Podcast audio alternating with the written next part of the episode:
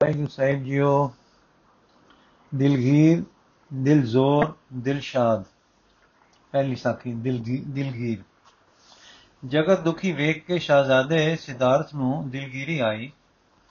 ਰਾਜ ਬਾਗ ਤਿਆਗ ਕੇ ਫਕੀਰੀ ਲਈ ਤਪ ਕੀਤੇ ਉਮਰਾ ਸ਼ੁਭ ਕਰਨੀ ਤੇ ਉਪਦੇਸ਼ ਵਿੱਚ ਲਗਾਈ। ਜਗਤ ਜਲੰਦਾ ਵੇਖ ਕੇ ਗੁਰੂ ਨਾਨਕ ਨੂੰ ਦਿਲਗੀਰੀ ਆਈ। ਬਾਬਾ ਦੇਖੇ ਧਿਆਨ ਘਰ, ਜਲਤੀ ਜਲਤੀ ਸਭ ਪ੍ਰithvi ਦਿਸਾਈ ਜਗਤ ਦਾ ਦੁੱਖ, ਜੋ ਭੈੜੀ ਕਰਨੀ ਕਰਕੇ ਸੀ, ਜੋ ਸਿਧਾਰਥ ਨੇ ਦੇਖ ਕੇ ਉਦਾਸੀ ਲਈ, ਹੁਣ ਉਸ ਦੁੱਖ ਦੇ ਨਾਲ ਧਰਮਗਰਦੀ ਤੇ ਰਾਜਗਰਦੀ ਦਾ ਹੋਰ ਦੁੱਖ ਵੱਧ ਗਿਆ ਹੋਇਆ ਸੀ। ਪ੍ਰਜਾ ਧਰਮ ਤੋਂ ਗਿਰ ਚੁੱਕੀ ਸੀ ਵਿਦਿਆਹੀਨ ਸੀ। ਸਤ ਸੰਗ ਕੁਸੰਗ ਬਣ ਬਣ ਗਏ ਸਨ। ਜ਼ਾਲਮ ਪਠਾਣਾ ਦਾ ਰਾਜ ਸੀ ਤੇ ਜਰਵਾਣੇ ਮੁਗਲ ਪੈਰ ਜਮਾਈ ਤੇ ਫਿਕਰ ਵਿੱਚ ਸਨ। ਤੇ ਜਰਵਾਣੇ ਮੁਗਲ ਪੈਰ ਜਮਾਈ ਦੇ ਫਿਕਰ ਵਿੱਚ ਸਨ। ਬਾਬੇ ਹੋਰ ਦਿਲਗੀਰੀ ਖਾਦੀ ਤੇ ਪੁੱਤਰ ਇਸਤਰੀ ਪਰਿਵਾਰ ਤਿਆਗ ਚੜਿਆ ਸੋਧਨ ਧਰਤ ਲੁਕਾਈ। ਬਾਬੇ ਜਿੱਠੀ ਪ੍ਰithvi ਨਵੇਂ ਖੰਡ ਜਿੱਥੇ ਤੱਕ ਆਹੀ, ਸਾਰੇ ਫਿਰਕੇ ਸ਼ਬਦ ਸਾਥ ਸਾਰੇ ਫਿਰਕੇ ਸ਼ਬਦ ਸਾਥ ਵਰਤਾਈ ਅਰ ਮਾਰਗ ਗ੍ਰਸਤ ਉਦਾਸ ਦਾ ਟੋਰਿਆ। ਆਹ, ਅੱਜ ਫੇਰ ਮਹਾ ਜੋਤੀ ਨੂੰ ਜਗਤ ਮਜ਼ਲੂਮ ਤੇ ਦਿਲਗੀਰੀ ਆਈ। ਉਸੇ ਗੁਰੂ ਨਾਨਕ ਦੀ ਦਸਵੀਂ ਜੋਤ ਨੇ ਡਿਠਾ ਕਿ ਅਗਿਆਨ ਤੇ ਰਾਜ ਕਪਟ ਤੋਂ ਵੱਧ ਹੁਣ ਪ੍ਰਜਾ ਪਰ ਧਰਮ ਦਾ ਧੱਕਾ ਇੱਕ ਹੋਰ ਕਲੇਸ਼ ਵੱਧ ਕੇ ਪਾ ਰਿਹਾ ਹੈ। ਰਾਜਗਰਦੀ ਨਹੀਂ, ਪਰ ਰਾਜ ਵੱਲੋਂ ਤਰੀਕੇਵਾਰ ਪ੍ਰਜਾ ਪਰ ਜ਼ੋਰ ਤੇ ਜ਼ੋਰ ਨਾਲ ਧਰਮ ਪ੍ਰਾਜੇ ਕਰਨ ਦਾ ਧੱਕਾ ਹੋ ਰਿਹਾ ਹੈ। ਇਸ ਜੋਤ ਨੇ ਦਿਲਗੀਰੀ ਖਾਦੀ ਕਿ ਪ੍ਰਜਾ ਦਾ ਕਲਿਆਣ ਕਿਵੇਂ ਹੋਵੇ। ਨਾਲੇ ਤਾਂ ਧਰਮੀ ਰਹਿਣ, ਨਾਲੇ ਸੁਤੰਤਰ ਹੋਣ, ਕੈਦ, ਬੰਦਸ਼, ਜ਼ੁਲਮ ਹੇਠ ਨਾ ਹੋਣ, ਦਿਲਗਿਰੀ ਖਾਦੀ ਅੱਜ ਦਸਵੀਂ ਜੋਤ ਨੇ ਆਨੰਦ ਨਾਲ ਭਰੇ ਅਨੰਦਪੁਰ ਵਿੱਚ ਕਿਲੇ, ਇਸਤਰੀ, ਪੁੱਤਰ ਪਦਾਰਥ, ਐਸ਼ਵਰਜ, ਸੇਵਕ, ਪਿਆਰੇ ਤੇ ਮਿੱਤਰ ਛੱਡ ਕੇ ਬਨ ਵਿੱਚ ਪਹਾੜ ਦੀ ਕੁੱਖ ਵਿੱਚ ਜਾ ਬੈਠਾ ਬੈਠਾ ਰਿਹਾ। ਦਿਨ ਤੇ ਰਾਤ ਹਾਥੀ, ਘੋੜੇ ਪਿੰਸਾ ਵੇਲੇ ਖੜੇ ਹਨ। ਮਹਿਲ, ਮਾੜੀਆਂ ਕਿਲੇ ਆਪ ਬਿਨਾ ਬੇਰੌਣਕ ਹਨ। ਦਰਸ਼ਨ ਪਿਆਸੇ ਆਉਂਦੇ ਤੇ ਮੁੜ ਮੁੜ ਜਾਂਦੇ ਹਨ। ਦਿਸਣ ਵਾਲੇ ਜਗਤ ਦਾ ਕੋਈ ਪਦਾਰਥ, ਕੋਈ ਹਰ ਸੁਖ ਦਾ ਸਮਾਨ, ਕੋਈ ਮੋਹ ਪਿਆਰ ਦਾ ਮੁਹਾਰਾ ਖਿੱਚ ਨਹੀਂ ਰਿਹਾ। ਸਾਰਾ ਸਾਜ ਬਾਜ ਪਿਆ ਹੈ, ਪਰ ਆਪ ਇਕਾਂਤ ਬੈਠੇ ਦਿਨ ਰਾਤ ਇਸ ਦਿਲਗੀਰੀ ਵਿੱਚ ਬੈਠੇ ਹਨ ਕਿ ਧਰਾ ਦਾ ਬਾਰ ਕਿਵੇਂ ਹਰਾਂ। ਸਾਰੇ ਮੰਡਲ ਵਿੱਚ ਧੂਮ ਗਈ ਕਿ ਆਪ ਮਸਤ ਤੇ ਕਮਲੇ ਹੋ ਗਏ ਹਨ। ਪਰ ਆ, ਦਾਨਿਆਂ ਦਾ ਸਰਤਾਜ ਜਗਤ ਜਲੰਦੇ ਦੀ ਕਸ਼ਟਣੀ ਹਰਨ ਵਾਲਾ ਦਿਲਗੀਰ ਹੈ। ਅਵਤਾਰ ਹੈ ਬ੍ਰਹਮ ਵੇਤਾ ਹੈ। ਉਸ ਨੂੰ ਦਿਲਗੀਰੀ ਕਾਸਦੀ ਕਾਦੀ ਦਿਲਗੀਰੀ ਜਿਉ ਜੀ? ਜਿਹੜਾ ਦਿਲਗੀਰ ਸ੍ਰਿਸ਼ਟੀ ਦੀ ਦਿਲਗੀਰੀ ਦਾ दारू ਟੋਲ ਰਿਹਾ ਹੈ, ਉਹ ਦਿਲਗੀਰ ਜਗਤ ਕੇ ਦਿਲਗੀਰ ਧਿਆਨ ਵਿੱਚ ਵਸ ਰਿਹਾ ਹੈ, ਇਉਂ ਦਿਲਗੀਰੀ ਹੈ। 11ਵੇਂ ਮਹੀਨੇ ਬੈਠੇ ਬੈਠੇ ਅੱਖ ਲੱਗ ਗਈ, ਫਿਰ ਆਵਾਜ਼ ਆਈ, ਮੈਂ ਆਪਣਾ ਸੁਤੋਹੇ ਨਿਵਾਜਾ, ਪੰਥ ਪ੍ਰਚੁਰ ਕਰਬੇ ਕੋ ਸਾਜਾ, ਜਾਏ ਤਹਾਂ ਤੇ ਧਰਮ ਚਲਾਏ ਕੋਵਿਦ ਕਰਨ ਤੇ ਲੋਕ ਹਟਾਏ। ਸੋਚਦੇ ਹਨ, ਠੀਕ, ਇਹ ਵਰ ਸੱਚਖੰਡੋਂ ਹੀ ਟੁਰਨ ਲੱਗਿਆ ਮਿਲਿਆ ਸੀ। ਹੁਕਮ ਹੋਇਆ ਸੀ, ਪਰ ਕਿਕੂ ਕਰਾਂ? ਪਰ ਨਵੇਂ ਉਪਦਰਵ ਜ਼ਬਰਦਸਤ ਹਨ।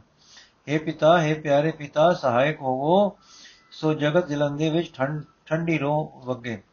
ਦਿਲਗੀਰ ਸਤਗੁਰ ਕਲਗੀਆਂ ਵਾਲੇ ਤੇ ਹੋਰ ਭਾਰੀ ਨੀਂਦ ਛਾਈ, ਹੋਰ ਅਗਮ ਵਿੱਚ ਗਮਤਾ ਆਈ। ਅੰਦਰਲੀ ਜੋਤ ਜਾਗਤ ਹੈ, ਪਰ ਸਰੀਰ ਤੇ ਸੰਸਾਰ ਵੱਲੋਂ ਹੁਣ ਮਾਨੋ ਨੀਂਦ ਹੈ। ਇਸ ਮਗਨਤਾ ਵਿੱਚ ਇੱਕ ਗੂੰਜ ਉੱਠੀ, ਇੱਕ ਧੁਨੀ ਹੋਈ ਖਾਲਸਾ। ਤ੍ਰੈ ਵੇਰ ਧੁਨ ਹੋਈ, ਹੁਣ ਇਸ ਧੁਨ ਦੇ ਸੁਖਮ ਅਦੈਵ, ਇਸ ਦਾ ਨਾਂ ਦੱਸਣ ਵਾਲਾ ਲਹਿਰਾਓ। ਕੁਝ ਇਕੱਠਾ ਹੋਣ ਲੱਗ ਪਿਆ ਕੁਝ ਰੂਪ ਬਣਨ ਲੱਗ ਪਿਆ ਕੁਝ ਮੂਰਤ ਬਣੀ। ਹਾਂ ਜੀ, ਇੱਕ ਸੱਚਮੁੱਚ ਨਮੂਨਾ ਬਣ ਗਿਆ। ਸਾਖਿਆਤ ਰੂਪ ਧਾਰ ਕੇ ਇਹ ਸੂਰਤ ਜਿਉਂਦੀ ਜਾਗਦੀ ਖੜੀ ਹੋ ਗਈ, ਜਿਸ ਦਾ ਰੂਪ ਵਰਣਨ ਇਹ ਹੈ, ਸਾਬਤ ਸੂਰਤ ਦਸਤਾਰ ਸਿਰਾ।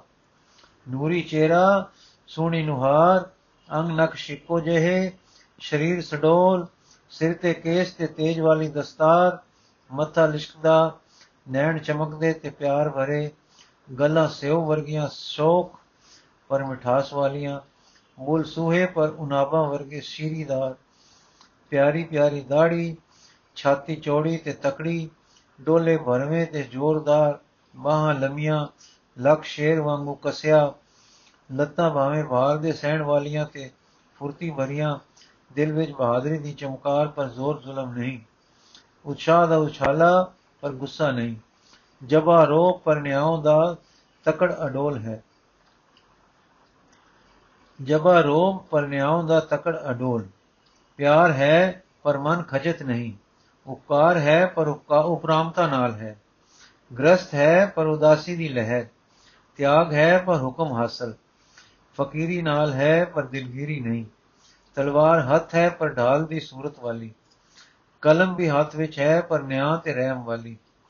ਗਲ ਅੰਗਾ ਤੇ ਕਮਰ ਕੱਸਾ ਹੈ, ਤੇੜ ਕੱਚ ਹੈ। ਬਲਦੇ ਹੀਰਿਆਂ ਦਾ ਮੂਟਾ ਡਲੇ ਡੋਲੇ ਬੱਦਾ ਹੈ, ਪਰ ਸੀਨੇ ਵਿੱਚ ਨਾਮ ਦਮਕ ਜ਼ੋਰਦਾਰ ਹੈ। ਦਿਲ ਵਿੱਚ ਨਕਸ਼ਾ ਕੋਮਲਤਾਈ ਤੇ ਰਸ ਭਰੀ ਸੁੰਦਰਤਾ ਦਾ ਹੈ, ਪਰ ਦਿਮਾਗ ਵਿੱਚ ਨਕਸ਼ਾ ਵਿਵੇਕ ਦਾ ਹੈ। ਜ਼ੋਰ ਹੈ ਆਪੇ ਤੇ ਭਰੋਸਾ ਬੇਮੁਤਾਜੀ ਦਾ। ਮੱਥੇ ਤੇ ਰੇਖਾ ਹਨ ਜਿਨ੍ਹਾਂ ਵਿੱਚ ਅਗੰਮੀ ਅੱਖਰ ਲਿਖੇ ਹਨ, ਚੜ੍ਹਦੀਆਂ ਕਲਾ। ਦਿਲਗੀਰੀ 11 ਮਹੀਨੇ 11 ਦਿਨ ਦੀ ਦਿਲਗੀਰੀ ਵਿੱਚ ਬੈਠੇ ਮਹਾ ਮੁਨੀ ਜੀ ਪੁੱਛਦੇ ਹਨ, ਤੂੰ ਕੌਣ ਹੈ? ਸੂਰਤ ਬੋਲੀ, ਮੈਂ ਖਾਲਸਾ ਹਾਂ। ਆਪਨੇ ਗੋ ਨਾਲ ਤੱਕ ਕੇ ਕਿਹਾ, ਕਿੱਥੋਂ ਦਾ ਵਾਸੀ ਹੈ? ਕਿਸਨੇ ਤੈਨੂੰ ਜਨਮ ਦਿੱਤਾ ਹੈ? ਸੂਰਤ ਬੋਲੀ, ਆਪ ਦੇ ਪਵਿੱਤਰ ਹਿਰਦੇ ਤੋਂ ਮੇਰਾ ਜਨਮ ਹੋਇਆ ਹੈ। ਵਾਸੀ ਮੈਂ ਆਪ ਦੇ ਹੀ ਅੰਦਰਲੇ ਸ਼ਰਮ ਖੰਡ ਦਾ ਹਾਂ। ਤਿੱਥੇ ਘਾੜਤ ਘੜੀਏ ਬਹੁਤ ਅਨੂਪ ਹਾਂ ਸ਼ਰਮ ਖੰਡ ਮੇਰਾ ਵਤਨ ਹੈ ਦਿਲਗੀਰ ਜੀ ਨੇ ਪੁੱਛਿਆ ਕਿਉਂ ਆਇਆ ਹੈ ਸੂਰਤ ਬੋਲੀ ਮੈਨੂੰ ਆਪ ਆਪਣੇ ਅੰਦਰੋਂ ਬਾਹਰ ਦੇ ਦੇਸ਼ ਵਿੱਚ ਜਨਮ ਬਖਸ਼ੋ ਮੈਂ ਆਦਮੀ ਦੀ ਅੰਦਰ ਵੜ ਜਾਵਾਂ ਮੈਂ ਆਦਮੀ ਦੇ ਅੰਦਰ ਵੜ ਜਾਵਾਂ ਇੱਕ ਨਮੂਨੇ ਦਾ ਇੱਕ ਵਨਗੀ ਦਾ ਆਪਣੇ ਵਰਗਾ ਇਨਸਾਨ ਪੈਦਾ ਕਰਾਂ ਇਸ ਦੇ ਵਸਦੇ ਜਗਤ ਵਿੱਚ ਖਾਲਸਾ ਪੈਦਾ ਕਰਾਂ ਜਿਸ ਦੇ ਵਸਦੇ ਜਗਤ ਵਿੱਚ ਖਾਲਸਾ ਪੈਦਾ ਕਰਾਂ ਉਹ ਧਰਾ ਦਾ ਭਾਰ ਹਰੇ ਸੂਰਤ ਇਹ ਕਹਿ ਕੇ ਹੁਣ ਦਿਮਾਗ ਵਿੱਚ ਆ ਬੈਠੀ। ਦੁੰਨੇ ਕੰਨਾਂ ਦੇ ਪਰਦੇ ਤੇ ਡੇਰਾ ਲਾ ਲਿਆ। ਦਿਲਗੀਰੀ ਵਿੱਚ ਬੈਠੇ ਅਚਾਹ ਤੇ ਬੋਲਣ ਜੀ ਦੇ ਬੋਲਣ ਜੀ ਨੇ ਨੈਣ ਖੋਲੇ ਪਰ ਪਤੇ ਹਰ ਸਾਖ ਉਤੇ ਉਹ ਖਾਲਸਾ ਖਾਲਸਾ ਹੋ ਰਹੀ ਹੈ। ਆਹਾ 11 ਮਹੀਨੇ ਦੀ ਦਿਲਗੀਰੀ ਨੇ ਇੱਕ ਲਾਲ ਪੈਦਾ ਕੀਤਾ ਹੈ। ਹੁਣ ਆਪ ਦਿਲਗੀਰ ਨਹੀਂ, ਜਗਤ ਲਈ ਵੀ ਚੜ੍ਹਦੀਆਂ ਕਲਾ ਹਨ। ਲੋਕਾਂ ਦੇ ਬਾਣੇ ਕਮਲੇ, ਪਰ ਅਕਲਾਂ ਦੇ ਸਰਦਾਰ ਬੰਨਾਂ ਨੂੰ ਵਿਦਾਇਗੀ ਦੇ ਕੇ ਫਿਰ ਅਨੰਦਪੁਰ ਆ ਗਏ। ਦਿਲ ਜ਼ੋਰ। ਉਹ ਜੋ ਦਿਲਗੀਰ ਸਨ, ਹੁਣ ਦਿਲ ਜ਼ੋਰ ਹਨ। ਆਪ ਜੀ ਨੇ ਜਦ ਉਸ ਵੇਲੇ, ਉਹ ਵੇਲੇ ਦੀ ਕਰੜੀ ਮੁਸ਼ਕਲ ਨੂੰ ਹੱਲ ਕਰਨਾ ਵਿਚਾਰਿਆ ਤੇ ਇਲਾਜ ਖਾਲਸਾ ਆਦਰਸ਼ ਨਿਰਣੈ ਕਰ ਲਿਆ ਸੀ, ਤਾਂ ਪਹਿਲੋਂ ਲੋੜ ਸੀ ਕਿ ਕੋਈ ਚੋਣ ਹੋਵੇ। ਤਾਂ ਜੋ ਖਰੇ ਖਰੇ ਪਰਖੇ ਹੋਏ ਬੰਦੇ ਲੈ ਕੇ ਕੰਮ ਆਰੰਭ ਕੀਤਾ ਜਾਵੇ। ਸੋ ਆਪ ਨੇ ਚੁਣਨ ਦਾ ਤਰੀਕਾ ਧਰਮ ਦੀ ਪ੍ਰੀਖਿਆ ਰੱਖਿਆ। ਪਹਿਲਾ ਪਰਤਵਾ ਪਰਤਾਵਾ ਵੈਸ਼ਨਵ ਬ੍ਰਾਹਮਣ। ਆਚਰਣ ਹੀ ਇਨਸਾਨ ਦਾ ਸਭ ਤੋਂ ਮੁੱਢਲਾ ਗੁਣ ਹੈ। ਕੌਮ ਦੇ ਗਿਰਾਓ ਤੇ ਉਭਰਾਓ ਆਚਰਣ ਦੇ ਸਿਰ ਤੇ ਹੁੰਦੇ ਹਨ। ਆਚਰਣਹੀਨ ਆਚਰਣਹੀਨ ਜਿਤਨੇ ਬਲ ਨਾਲ ਕਾਮਯਾਬ ਹੁੰਦੇ ਹਨ, ਜੇ ਆਚਰਣ ਵਾਲੇ ਉਤਨਾ ਬਲ ਲਾਉਣ ਤਾਂ ਲਾਭ ਦਾ ਕੋਈ ਅੰਤ ਨਹੀਂ ਰਹਿੰਦਾ। ਆਚਰਣ ਹੀ ਧਰਮ ਦੀ ਨੀਂਹ ਹੈ। ਆਚਰਣ ਹੀ ਜਗਤ ਕਾਮਯਾਬੀ ਦੀ ਬੁਨਿਆਦ ਹੈ। ਗੁਰੂ ਜੀ ਆਚਰਣ ਤੇ ਧਰਮ ਸਾਸ ਨੂੰ ਇਕੱਠਿਆਂ ਕਰਨਾ ਚਾਹੁੰਦੇ ਸਨ। ਸੋ ਆਪ ਨੇ ਪਹਿਲੋਂ ਧਰਮ ਤੇ ਆਚਰਣ ਵਾਲਿਆਂ ਦੀ ਪ੍ਰੀਖਿਆ ਕਰਨੀ ਚਾਹੀ। ਹਿੰਦੁਸਤਾਨ ਵਿੱਚ ਸਦੀਆਂ ਤੋਂ ਬ੍ਰਾਹਮਣ ਉੱਚੇ ਤੇ ਆਦਰਸ਼ਕ ਮੰਨੇ ਗਏ ਸਨ। ਕਦੇ ਸੀ ਸਮਾਂ ਜਦੋਂ ਉਹ ਸਮੇਂ ਅਨੁਸਾਰ ਆਦਰਸ਼ਨ ਸਨ, ਆਦਰਸ਼ਕ ਸਨ ਤੇ ਅਗਵਾਨੀ ਤੇ ਯੋਗ ਸਨ। ਪਰ ਹੁਣ ਗਿਰਾਓ ਵਰਤ ਰਿਆ ਸੀ ਆਦਰਸ਼ ਤੋਂ। ਸਤਗੁਰੂ ਜੀ ਨੇ ਹੁਣ ਪਹਿਲ ਇਹਨਾਂ ਤੋਂ ਹੀ ਕੀਤੀ। ਸੋ ਆਪਨੇ ਆਗਿਆ ਕੀਤੀ ਕਿ ਇੱਕ ਬ੍ਰਹਮ ਭੋਜ ਕੀਤਾ ਜਾਵੇ। ਦੋ ਤਰ੍ਹਾਂ ਦਾ ਪਕਵਾਨ ਤਿਆਰ ਹੋਵੇ, ਇੱਕ ਮਾਸ ਵਾਲਾ, ਦੂਸਰਾ ਖੀਰ ਖੰਡ ਭਾਜੀਆਂ ਵਾਲਾ। ਜੋ ਬ੍ਰਾਹਮਣ ਮਾਸ ਖਾਣ ਵਾਲੀ ਪੰਕਤ ਵਿੱਚ ਬੈਠਣ, ਉਹਨਾਂ ਨੂੰ ਦਸ਼ਨਾ ਅਸ਼ਰਫੀ ਮਿਲੇ ਤੇ ਜੋ ਸਾਗ ਸਬਜ਼ੀ ਦੇ ਪਾਸੇ ਬੈਠਣ, ਉਹਨਾਂ ਨੂੰ ਰੁਪਈਆ ਦਸ਼ਨਾ ਮਿਲੇ। ਜਦੋਂ ਪੰਕਤ ਲੱਗੀ ਤਾਂ ਲਗਭਗ ਸਾਰੇ ਬ੍ਰਾਹਮਣ ਮਾਸ ਪੰਕਤ ਵਿੱਚ ਜਾ ਬੈਠੇ ਤੇ ਖੀਰ ਖੰਡ ਸਬਜ਼ੀਆਂ ਵਾਲੇ ਪਾਸੇ ਆ ਥੋੜੇ ਬੈਠੇ। ਜਦੋਂ ਭੋਜਨ ਹੋ ਚੁੱਕਾ ਤਾਂ ਮਾਸ ਪੱਕੀ ਵਾਲਿਆਂ ਨੂੰ ਤਾਂ ਸ਼ਰਫੀ ਹੀ ਦਖਣਾ ਮਿਲੀ, ਪਰ ਖੀਰ ਖੰਡ ਵਾਲਿਆਂ ਨੂੰ ਬਚਨ ਕੀਤੇ 1 ਰੁਪਏ ਦੀ ਦਸ਼ਨਾ ਤੋਂ ਵੱਧ 5-5 ਸ਼ਰਫੀਆਂ ਹੋਰ ਇਨਾਮ ਮਿਲੀਆਂ। ਇਹ ਕੋਤਕ ਦੇਖ ਕੇ ਸਾਰੇ ਦੰਗ ਰਹਿ ਗਏ। ਕੋਈ ਨਾ ਸਮਝਿਆ ਕਿ ਕਾਰਨ ਕੀ ਹੈ। ਇਹ ਖਿਆਲ ਆ ਸਕਦਾ ਹੈ ਕਿ ਗੁਰੂ ਜੀ ਨੇ ਇਸ ਵਿੱਚ ਮਾਸ ਖਾਣ ਨਾ ਖਾਣ ਦਾ ਨਿਰਣਾ ਕੀਤਾ ਹੈ। ਨਹੀਂ। ਸਤਗੁਰੂ ਜੀ ਤਾਂ ਇਹ ਦੇਖਦੇ ਸੀ ਕਿ ਕਿੰਨਾ ਵਿੱਚ ਸਵੈ ਧਰਮ ਵਾਲੇ ਜਾਂ ਅਸੂਲ ਵਾਲੇ ਬੰਦੇ ਕਿੰਨੇ ਕੋ ਹਨ। ਬ੍ਰਾਹਮਣ ਆਪਣੇ ਸਵੈ ਧਰਮ ਅਨੁਸਾਰ ਅਹਿੰਸਾ ਦੇ ਕਾਇਲ ਹਨ। ਉਹਨਾਂ ਵਿੱਚ ਮਾਸ ਖਾਣਾ ਵੇਤ ਨਹੀਂ। ਐਮਾ ਪਰਮੋ ਧਰਮ। ਇਸ ਵਰਤਾਓ ਨਾਲ ਸਤਗੁਰੂ ਜੀ ਨੇ ਡਿੱਠਾ ਕਿ ਆਪਣੇ ਮੰਨੇ ਅਸੂਲ ਤੇ ਕਾਇਮ ਇਹਨਾਂ ਵਿੱਚ ਬਹੁਤ ਘੱਟ ਹਨ। ਸੋ ਥੋੜਿਆਂ ਪਰ ਧਰਮ ਵਾਲਿਆਂ ਨੂੰ ਸਨਮਾਨ ਨਾਲ ਪਾਸ ਰੱਖ ਲਿਆ ਤੇ ਦੂਸਰਿਆਂ ਨੂੰ ਜਵਾਬ ਦੇ ਦਿੱਤਾ। ਪਰ ਡਿੱਠਾ ਕਿ ਇਹਨਾਂ ਆਪਣੇ ਅਸੂਲ ਵਾਲੇ ਬ੍ਰਾਹਮਣਾਂ ਵਿੱਚ ਸਾਹਸ ਨਹੀਂ ਹੈ। ਦੂਸਰਾ ਫਿਰਕਾ ਹਿੰਦੂ ਵੜਕਿਆਂ ਦਾ ਉਹ ਬ੍ਰਾਹਮਣ ਹੈ ਸਨ, ਜੋ ਦੇਵੀ ਦੇ ਉਪਾਸਕ ਹਨ। ਇਹਨਾਂ ਵਿੱਚ ਦੇਵੀ ਨੂੰ ਭੋਗ ਮਾਸ ਆਦਿ ਦਾ ਲੱਗਦਾ ਹੈ। ਜਿਸ ਨੂੰ ਗੁਰੂ ਜੀ ਦਾ ਦੇਵੀ ਪੂਜਨ ਆਖਦੇ ਹਨ। ਜਾਪਦਾ ਹੈ ਕਿ ਇਹ ਦੂਸਰੀ ਪ੍ਰੀਖਿਆ ਸੀ ਸਾਰਥਕ ਅਸੂਲ ਵਾਲੀਆਂ ਵੜਕਿਆਂ ਦੀ। ਸੋ ਨੈਣਾ ਦੇਵੀ ਦੇ ਟਿੱਲੇ ਤੇ ਮੁਖੀ ਬ੍ਰਾਹਮਣ ਪਹਿਲੋਂ ਤੋਂ ਮਗਰੋਂ ਸਭ ਤੋਂ ਮੁਖੀ ਹਿਤਾ, ਹੋਤਾ ਕੇਸੋਦਾਸ ਆਪਣੇ ਦੱਸੇ ਆਦਰਸ਼ ਮੁਜਬ ਨਾ ਰਹੇ। ਦੇਵੀ ਦੇ ਪ੍ਰਗਟ ਹੋਣ ਦਾ ਦਾਵਾ ਕੀਤਾ, ਪਰ ਉਸ ਯਤਨ ਵਿੱਚ ਅੰਤ ਤੱਕ ਨਾ ਨਿਭੇ ਤੇ ਖਿਸਕ ਗਏ। ਇਹ ਖਿਸਕ ਆਉਣਾ ਉਹਨਾਂ ਦਾ ਇਸ ਪ੍ਰੀਖਿਆ ਵਿੱਚੋਂ ਕਿ ਕੱਸੇ ਨਿਕਲਣਾ ਸੀ। ਗੁਰੂ ਜੀ ਨੇ ਉਸ ਤੋਂ ਮਗਰੋਂ ਇੱਕ ਜਗ ਕੀਤਾ ਸੀ। ਉਸ ਇਹਨਾਂ ਬ੍ਰਾਹਮਣਾਂ ਨੂੰ ਨਹੀਂ ਬੁਲਾਇਆ।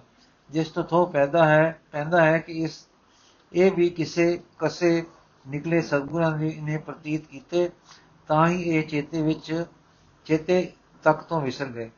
ਉਸ ਵੇਲੇ ਇਸ ਕੇਸੋਦਾਸ ਬ੍ਰਾਹਮਣ ਨੇ, ਬ੍ਰਾਹਮਣ ਦੇ ਨਾਂ ਦੱਸੇ ਜਾਣ ਕਰਕੇ, ਨਾ ਸੱਦੇ ਜਾਣ ਕਰਕੇ ਰੋਸ਼ ਕਰਨ ਤੇ ਜੋ ਵਾਕ ਸਤਗੁਰ ਜੀ ਨੇ ਉਚਾਰੇ ਸਾਡੇ ਪਾਸ ਹਨ, ਉਹ ਦੱਸਦੇ ਹਨ ਕਿ ਪਰਤਾਵੇ ਵਿੱਚ ਇਹ ਕਸੇ ਨਿਕਲੇ ਹਨ ਤੇ ਮਿਸਰ ਜੀ ਅਸੂਲ ਲਈ ਨਹੀਂ, ਪਰ ਰੋਜ਼ੀ ਲਈ ਅਡੰਬਰ ਰਚੀ ਬੈਠੇ ਸਨ। ਯਥਾ ਖੋਜ ਰੋਜ ਕੇ ਹੇਤ ਲਗ ਦਿਓ ਮਿਸਰ ਜੋ ਰੋਏ, ਯਗ ਜੋ ਇਸ ਵੇਲੇ ਕੀਤਾ ਕੀਤਾ, ਉਸ ਵਿੱਚ ਆਪਣੇ ਸਿੱਖਾਂ ਨੂੰ ਮੁਖ ਰੱਖਿਆ ਸੀ ਤੇ ਵਜਨ ਕੀਤਾ ਸੀ ਇਨੀ ਕੀ ਕਿਰਪਾ ਕੇ ਸਜੇ ਹਮ ਹੈ।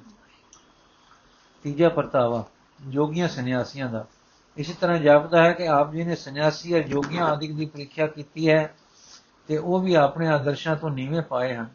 ਕਿਉਂਕਿ ਸਤਿਗੁਰੂ ਜੀ ਨੇ ਆਪਣੀ ਬਾਣੀ ਵਿੱਚ ਉਹਨਾਂ ਦਾ ਇਹੋ ਜ਼ਿਕਰ ਕੀਤਾ ਹੈ, ਜੋ ਜੁਗੀਆਂ ਕੇ ਜਾਏ ਕਹੋ, ਜੋ ਜੁਗੀਆਂ ਕੇ ਜਾਏ ਕਹੇ, ਸਭ ਜੋਗਨ ਕੋ ਗ੍ਰਹਿਮਾਲ ਉਠੈਂਦੇ, ਜੋ ਪਰੋ ਭਾਜ ਸੰਿਆਸਨ ਕੇ, ਕਹਿ ਦਤ ਕੇ ਨਾਮ ਤੇ ਧਾਮ ਲੁਟੈਂਦੇ। ਚਾਹੋ ਜੋਗੀ ਸੰਨਿਆਸੀਆਂ ਦਾ ਕੋਈ ਪ੍ਰਸੰਗ ਪੂਰੀ ਤਰ੍ਹਾਂ ਕਲਮਬੰਦ ਨਹੀਂ, ਅਜੇ ਲੱਜਾ, ਪਰ ਸੰਨਿਆਸੀਆਂ ਦੀਆਂ ਚਿਪੀਆਂ ਤੋਂ ਲਾਖ ਵਿੱਚੋਂ ਮੋਹਰਾਂ ਕੱਢਣੀਆਂ ਤੇ ਹੋਰ ਜੋਗੀਆਂ ਨਾਲ ਵਿਚਾਰਾਂ ਤੇ ਉੱਪਰਲੇ ਦੇ ਸ਼੍ਰੀ ਮੁਖਵਾਕ ਦੱਸਦੇ ਹਨ ਕਿ ਜ਼ਰੂਰ ਉਹਨਾਂ ਦੇ ਆਦਰਸ਼ ਤੋਂ ਨੀਵੇਂ ਹੋਣ ਦੀ ਪ੍ਰੀਖਿਆ ਕਰਕੇ ਸਬੂਤ ਲਿੱਤੇ ਹਨ। ਇਸ ਤਰ੍ਹਾਂ ਪਰਖ ਪਰਖ ਕੇ ਉਚਾਰੇ ਵਾਕ ਵੀ ਹਨ। ਸ਼ਰਾਵਕ, ਸੁਧ, ਸਮੂਹ ਸਿਧਾਨ ਕੇ ਦੇਖ ਫਿਰੋ ਘਰ ਜੋਗ ਜਤੀ ਕੇ ਪੁਨਾ ਪੌਣ ਹਾਰ ਜਤੇ ਜਧਾਰ ਸਭੀ ਸੁਵਿਚਾਰ ਹਜ਼ਾਰਕ ਦੇਖੇ। ਜਦੋਂ ਧਰਮ ਦੇ ਆਗੂ ਪਰਤਾਏ ਗਏ, ਕੱਸੇ ਨਿਕਲੇ ਤੇ ਜਿਉ ਇਹਨਾਂ ਵਿੱਚੋਂ ਅਸਲੀ, ਅਸੂਲੀ ਬੰਦੇ ਨਿਕਲੇ, ਉਹ ਸਾਸ ਸਾਹਸੀਨ ਸਨ, ਤਦ ਆਪਨੇ ਸਾਸ ਵਾਲਿਆਂ ਦਾ ਪਰਤਾਵਾ ਲੈਣਾ ਸੀ। ਇਸ ਲਈ ਰਾਜੇ ਰਾਣੇ ਪਰਖਣੇ ਸੀ। ਅਸਲ ਵਿੱਚ ਰਾਜੇ ਰਾਣਿਆਂ ਦੀ ਪਰਖ ਤਾਂ ਸਭ ਤੋਂ ਵਧੇਕ ਹੋ ਚੁੱਕੀ ਸੀ। ਆਪੋ ਵਿੱਚ ਇਹ ਪਾਟੋ ਧਾੜ ਹੈ ਸਨ। ਦੇਸ਼ ਕੇ ਪਰਜਾ ਧਰਮ ਕੇ ਸੱਚ ਲਈ ਇਹਨਾਂ ਵਿੱਚ ਕੁਰਬਾਨੀ ਹੈ ਨਹੀਂ ਸੀ ਇਹ ਕਈ ਇਹ ਕਈ ਵੇਰ ਗੁਰੂ ਜੀ ਨਾਲ ਜੁਦ ਕਰਕੇ ਉਹਨਾਂ ਨੂੰ ਪਰਾਜੈ ਕਰਨ ਦੇ ਹੀਲੇ ਕਰ ਚੁੱਕੇ ਸੀ ਪਰ ਜਦ ਤੋਂ ਸ਼ਾਹਜ਼ਾਦਾ ਮੌਜ਼ਮ ਪੰਜਾਬ ਵਿੱਚ ਆਇਆ ਤੇ ਗੁਰੂ ਜੀ ਨਾਲ ਸਜਨਾਈ ਦਾ ਵਰਤਾਓ ਕਰ ਗਿਆ ਸੀ ਤਦ ਤੋਂ ਪਹਾੜੀ ਰਾਜੇ ਸੁਲਹ ਸਾਲਸੀ ਨਾਲ ਵਰਤਦੇ ਸੀ ਇਹਨਾਂ ਦਿਨਾਂ ਵਿੱਚ ਕਿਸੇ ਮੇਲ ਵੇਲੇ ਸ੍ਰੀ ਗੁਰੂ ਜੀ ਨੇ ਉਹਨਾਂ ਨੂੰ ਪ੍ਰੇਰਣਾ ਕੀਤੀ ਤੇ ਵਿਚਾਰ ਆਰੰਭੀ ਤੇ ਉਹਨਾਂ ਨੂੰ ਸਮਝਾਇਆ ਕਿ ਸਾਨੂੰ ਹਿੰਦ ਵਾਸੀਆਂ ਨੂੰ ਜਾਤ ਭੇਦ ਤੇ ਜਾਤ ਭੇਦ ਤੋਂ ਉਪਜੀ ਨਫ਼ਰਤ ਨੇ ਵਿਰੋਕ ਵਿਕੋਲ ਵਿਕੋਲ ਵਿਕੋਲ ਇਤਰੇ ਕਰ ਦਿੱਤਾ ਹੈ ਤੇ ਅਸੀਂ ਦੁਬੈਲ ਅਵਸਥਾ ਤੇ ਪ੍ਰਾਧੀਨਤਾ ਵਿੱਚ ਦੁਖੜੇ ਭਰ ਰਹੇ ਹਾਂ। ਮੈਂ ਹੁਣ ਚਾਹੁੰਦਾ ਹਾਂ ਕਿ ਇਹ ਭੇਦ ਮਿਟਾ ਦਿੱਤਾ ਜਾਵੇ। ਇੱਕ ਐਸੀ ਰੀਤ ਜਾਰੀ ਕਰਾਂ ਕਿ ਜੋ ਇਸ ਦੁਆਰਾ ਜਨਮੇ, ਸੋ ਜਾਤ ਭੇਦ ਤੋਂ ਛੁੱਟ ਕੇ ਇੱਕ ਖੇਤਰਤ ਇੱਕ ਖੇਤਰਤ ਧਰਮ ਵਿੱਚ ਆ ਜਾਵੇ, ਤਦ ਆਪਣੇ ਦੇਸ਼ ਦਾ ਭਾਰ ਹਰਿਆ ਜਾ ਸਕੇਗਾ। ਚਾਹੀਦਾ ਹੈ ਕਿ ਪਰਸਪਰ ਪਿਆਰ ਵਧੇ, ਸਾਰੇ ਭਰਾ ਭਰਾ ਬਣ ਜਾਣ, ਇੱਕ ਦੂਏ ਤੋਂ ਜਾਣਾ ਵਰਨ। ਪੂਜਾ ਲਈ ਸ਼ਰਨ ਇੱਕ ਮਹਾਕਾਲ ਅਕਾਲ ਦੀ ਲਈ ਜਾਵੇ, ਜੋ ਸਭ ਦਾ ਪੂਜਾ ਹੈ। ਫਿਰ ਧਰਮ ਤੇ ਆਚਰਣ ਦੀ ਉਚਤਾ ਮਰਦ ਦੀ ਪਰਖ ਠਹਿਰਾਈ ਜਾਵੇ। ਐਸੇ ਬੰਦੇ ਗੁਰਬਾਣੀ, ਕੁਰਬਾਨੀ ਕਰ ਸਕਣਗੇ। ਤੁਸੀਂ ਇਸ ਦੇਸ਼ ਦੇ ਦੇਸ਼ ਉਧਾਰ ਦੇ ਕੰਮ ਵਿੱਚ ਨਾਲ ਰਲੋ, ਚਾਹੋ ਅਗਵਾਨੀ ਲੈ ਲਓ ਪਰ ਰਾਜਾ ਨੇ ਤੁਰਕ ਬਲ ਨੂੰ ਅਜਿਤ ਜਾਤਾ, ਗੁਰੂ ਕੀ ਤਜਵੀਜ਼ ਨੂੰ ਅਵਰਤੋਂ ਵਾਲੀ ਸਮਝਿਆ ਤੇ ਸਾਥ ਦੇਣੋਂ ਕੇ ਨਾਲ ਰਲਣੋਂ ਨਾ ਕਰ ਦਿੱਤੀ। ਪੰਜਵਾਂ ਪਰਤਾਵਾ, ਆਪਣੇ ਧਰਮ ਦੇ ਆਗੂਆਂ ਦਾ। ਹੁਣ ਸਤਿਗੁਰੂ ਜੀ ਨੂੰ ਪਹਿਲੇ ਧਰਮੀਆਂ ਵੱਲੋਂ ਤੇ ਪਹਿਲ, ਪਹਿਲੇ ਬਲ ਪ੍ਰਾਕਰਮ ਵਾਲਿਆਂ ਦੋਹਾਂ ਪਾਸੋਂ, ਦੋਹਾਂ ਪਾਸਿਆਂ ਵੱਲੋਂ ਨਿਰਾਸ਼ਤਾ ਹੋ ਚੁੱਕੀ ਸੀ। ਇਹਨਾਂ ਵੱਲੋਂ ਆਸ ਚੁਕਾ ਕੇ ਜਿਸ ਮਹਾਨ ਕੌਮ ਨੂੰ, ਕੰਮ ਨੂੰ ਚਾਉਣਾ ਸੀ ਉਸ ਲਈ ਬਾਕੀ ਨਜ਼ਰ ਆਪਣੇ ਘਰ ਤੇ ਅਵਸੋਂ ਪੈਣੀ ਸੀ। ਸੋ ਆਪਨੇ ਆਪਣੇ ਘਰ ਵਿੱਚ ਬਣੇ ਹੋਏ ਵਡਕਿਆਂ ਵੱਲ ਨਜ਼ਰ ਫੇਰੀ। ਉਹ ਕੌਣ ਸਨ ਜੋ ਗੁਰੂ ਕੇ ਗ੍ਰਹਿ ਵਿੱਚ ਵੱਡੇ ਸਨ? ਉਹ ਸਨ ਮਸੰਦ।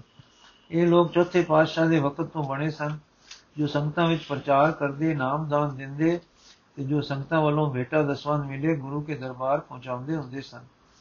ਗੁਰੂ ਕੇ ਧਾਮ ਆਈ ਮਾਇਆ ਸਾਰੀ ਪਰਸਵਾਰਥ ਤੇ ਸੰਗਤਾਂ ਦੇ ਭਲੇ ਤੇ ਖਰਚ ਹੁੰਦੀ ਸੀ। ਪਹਿਲੋਂ ਪਹਿਲ ਇਹ ਨਾਮ ਬਾਣੀ ਦੇ ਪ੍ਰੇਮੀ ਗੁਰਮੁਖ ਤੇ ਸੱਚੇ ਸੇਵਕ ਹੁੰਦੇ ਸਨ। ਜਿਵੇਂ ਪਹਿਲੇ ਸਤਗੁਰ ਮੰਜੀ ਬਖਸ਼ਦੇ ਸਨ, ਤਿਵੇਂ ਇਹ ਸੰਗਤ ਵਿੱਚ ਮਸਨਦ ਲਾ ਕੇ ਬੈਠਦੇ ਸਨ ਤੇ ਪ੍ਰਚਾਰ ਕਰਦੇ ਸਨ। ਪਰ ਸਹਜੇ ਸਹਜੇ ਇਹਨਾਂ ਵਿੱਚ ਵੀ ਲੋਭੀ ਰਲਦੇ ਗਏ ਤੇ ਛੇਵੇਂ ਸਤਗੁਰਾਂ ਤੋਂ ਮਗਰੋਂ ਸਤਗੁਰੂ ਜੀ ਨੇ ਸਤਗੁਰੂ ਜੀ ਦੇ ਦੂਰ ਜਾ ਰਹਿਣ ਰਹਿਣ ਕਰਕੇ ਫਿਰ 8ਵੇਂ ਪਾਤਸ਼ਾਹ ਦੇ ਸਮੇਂ ਤੇ 9ਵੇਂ ਪਾਤਸ਼ਾਹ ਦੇ ਪਟਨੇ ਆ ਚਲੇ ਜਾਣ ਕਰਕੇ ਫਿਰ ਗੁਰੂ ਗੋਬਿੰਦ ਸਿੰਘ ਜੀ ਦੀ ਛੋਟੀ ਉਮਰਾਂ ਵਿੱਚ ਕੁਲਕੁਲਾ ਹੋ ਗਏ ਸਨ। ਪੁਰਾਣੇ ਭਲੇ ਭਲੇ ਮਸੰਦ ਮਰ ਚੁੱਕੇ ਸੇ। ਕੁਝ ਬ੍ਰਿਧ ਹੋ ਘੜੀ ਬੈਠ ਗਏ ਸਨ। ਨਵੇਂ ਨਵੇਂ ਕਰਨੀ ਹੀ ਰਲਦੇ ਗਏ ਸਨ। ਸੋ ਇਹ ਬਾਣੀ ਨਾਮ ਤੋਂ ਖਾਲੀ ਹੁੰਦੇ ਗਏ ਸਨ। ਲੋਭ ਵੱਧ ਗਿਆ ਸੀ। ਪੂਜਾ ਦਾ ਦਾਨ ਤੇ ਉਹ ਵੀ ਚੋਰੀ ਲੁਕਾ ਛਪਾ ਨਾਲ ਹੜਪ ਕਰਦੇ ਸਨ। ਅਜੇ ਵੀ ਵਿੱਚ ਵਿੱਚ ਚੰਗੇ ਸਨ, ਪਰ ਥੋੜੇ ਭਾਈ ਫੇਰੂ ਪਰਵਰ ਦੇ ਜੋ ਮਹਾਨ ਕੰਮ ਗੁਰੂ ਜੀ ਆਰੰਭਣਾ ਚਾਹੁੰਦੇ ਸਨ ਆਪ ਦੇਖਦੇ ਸਨ ਕਿ ਉਸ ਵਿੱਚ ਕਿਸ ਪਾਸਿਓਂ ਸਹਾਇਤਾ ਮਿਲੇਗੀ, ਕਿਸ ਪਾਸਿਓਂ ਵਿਰੋਧ। ਵਿਰੋਧ ਦਾ ਪ੍ਰਬੰਧ ਕਰਨਾ ਤੇ ਸਹਾਇਤਾ ਤੇ ਆਸ ਕਰਨੀ, ਰੱਖਣੀ, ਪਹਿਲੋਂ ਤੋਲ ਲੈਣੀ, ਫਿਰ ਵੱਡੇ ਕੰਮ ਕਰਨ ਤੋਂ ਮੋਰੇ ਜ਼ਰੂਰੀ ਹੁੰਦੀ ਹੈ। ਇਧਰ ਆਪ ਨੂੰ ਇਹ ਖਬਰਾਂ ਵੀ ਮਿਲਦੀਆਂ ਸਨ ਕਿ ਮਸੰਦ ਉਪਦਰਵ ਵੀ ਕਰਨ ਲੱਗ ਪਏ ਹਨ। ਗੁਰਸਿੱਖਾਂ ਨੂੰ ਪਖੰਡ ਕਰਕੇ ਠੱਗਦੇ ਤੇ ਦੁੱਖ ਵੀ ਦਿੰਦੇ ਸਨ। ਇਸ ਤੇ, ਇਸ ਦੇ ਇਸ ਦੇ ਇਸ ਰਵਈਏ ਨੂੰ ਬੰਦ ਕਰਨਾ ਵੀ ਪ੍ਰਯੋਜਨ ਸੀ। ਪਰ ਆਪ ਦੇ ਰਾਹ ਵਿੱਚ ਕਠਨਤਾ ਸੀ, ਬੜੀ ਭਾਰੀ, ਕਿਉਂਕਿ ਸੰਗਤਾਂ ਸਭ ਇਹਨਾਂ ਦੇ ਹੱਥ ਵਿੱਚ ਸਨ। ਸਾਧਾਰਨ ਵਿਚਾਰ ਦੱਸਦੀ ਹੈ ਕਿ ਇਹਨਾਂ ਦੇ ਵਿਗੜਨ ਨਾਲ ਆਮਦਨ ਦੇ ਦਰਵਾਜ਼ੇ ਬੰਦ ਹੋਣ ਦਾ ਭਾਰੀ ਖਤਰਾ ਹੈ ਸੀ। ਮਸੰਦਾਂ ਨੂੰ ਵੀ ਆਪ ਦੇ ਇਸ ਬਲ ਦਾ ਪਤਾ ਸੀ ਕਿ ਗੁਰੂ ਜੀ ਨੂੰ ਆਪਣੇ ਮਹਾਨ ਪਰਉਪਕਾਰ ਦੇ ਕੰਮਾਂ ਲਈ ਧਨ ਦੀ ਲੋੜ ਵੀ ਸੀ। ਪਰ ਸੱਚ ਦੇ ਪਿਆਰੇ ਬਦੀ ਤੇ ਝੂਠ ਨਾਲ ਕਦੇ ਵਟਾਂਦਰਾ ਨਾ ਕਰਨ ਵਾਲੇ ਸਤਗੁਰੂ ਜੀ ਨੂੰ ਸਭ ਨੂੰ ਮੁੱਖ ਰੱਖ ਕੇ ਉਸ ਵੇਲੇ ਜੋ ਕੁਰਬਾਨੀ ਕਰਨ ਵਾਲੀ ਛਾਲ ਮਾਰੀ। ਉਸ ਦਾ ਅੰਦਾਜ਼ਾ ਅਸੀਂ ਨਹੀਂ ਲਾ ਸਕਦੇ। ਸੋਚੋ, ਦੇਸ਼ ਗੁਲਾਮੀ ਵਿੱਚ ਹੈ, ਆਮ ਪ੍ਰਜਾ ਵਿੱਚ ਸਾਹਸ ਨਹੀਂ, ਪਾਤਸ਼ਾਹ ਦਾ ਜ਼ੋਰ ਹੈ ਉਸ ਦੀ ਤਾਕਤ ਮਧਿਆਨ ਦੇ ਸੂਰਜ ਵਾਂਗ ਪ੍ਰਬਲ ਹੈ, ਜ਼ੁਲਮ ਹੋ ਰਿਹਾ ਹੈ, ਰਾਜੇ ਤੇਜਹੀਨ ਤੇ ਸਾਹਸਹੀਨ ਹੋ ਰਹੇ ਹਨ, ਧਰਮ ਦੇ ਆਗੂ ਲੋਭੀ ਹੋ ਰਹੇ ਹਨ, ਘਰ ਵਿੱਚ ਮਸੰਦਾ ਨੇ ਸੰਗਤਾਂ ਵਿੱਚ ਜ਼ੁਲਮ ਸ਼ੁਰੂ ਕਰ ਰੱਖਿਆ ਹੈ, ਤੇ ਆਪ ਨੇ ਕਾਬੂ ਇਸ ਤਰ੍ਹਾਂ ਕੀਤਾ ਹੈ ਕਿ ਗੁਰੂ ਨੇ ਸੰਗਤਾਂ ਦੇ ਵਿਚਕਾਰ ਇੱਕ ਕੋਟ ਹੋ ਉਸਰੇ ਹਨ। ਗੁਰੂ ਤੇ ਸੰਗਤਾਂ ਵਿਚਕਾਰ ਇੱਕ ਕੋਟ ਹੋ ਉਸਰੇ ਹਨ। ਕਿੰਨੀ ਕਠਨਤਾ ਹੈ, ਪਰ ਸੱਚ ਦੇ ਮਾਲਕ ਨੇ ਸੱਚ ਵਰਤਾਇਆ।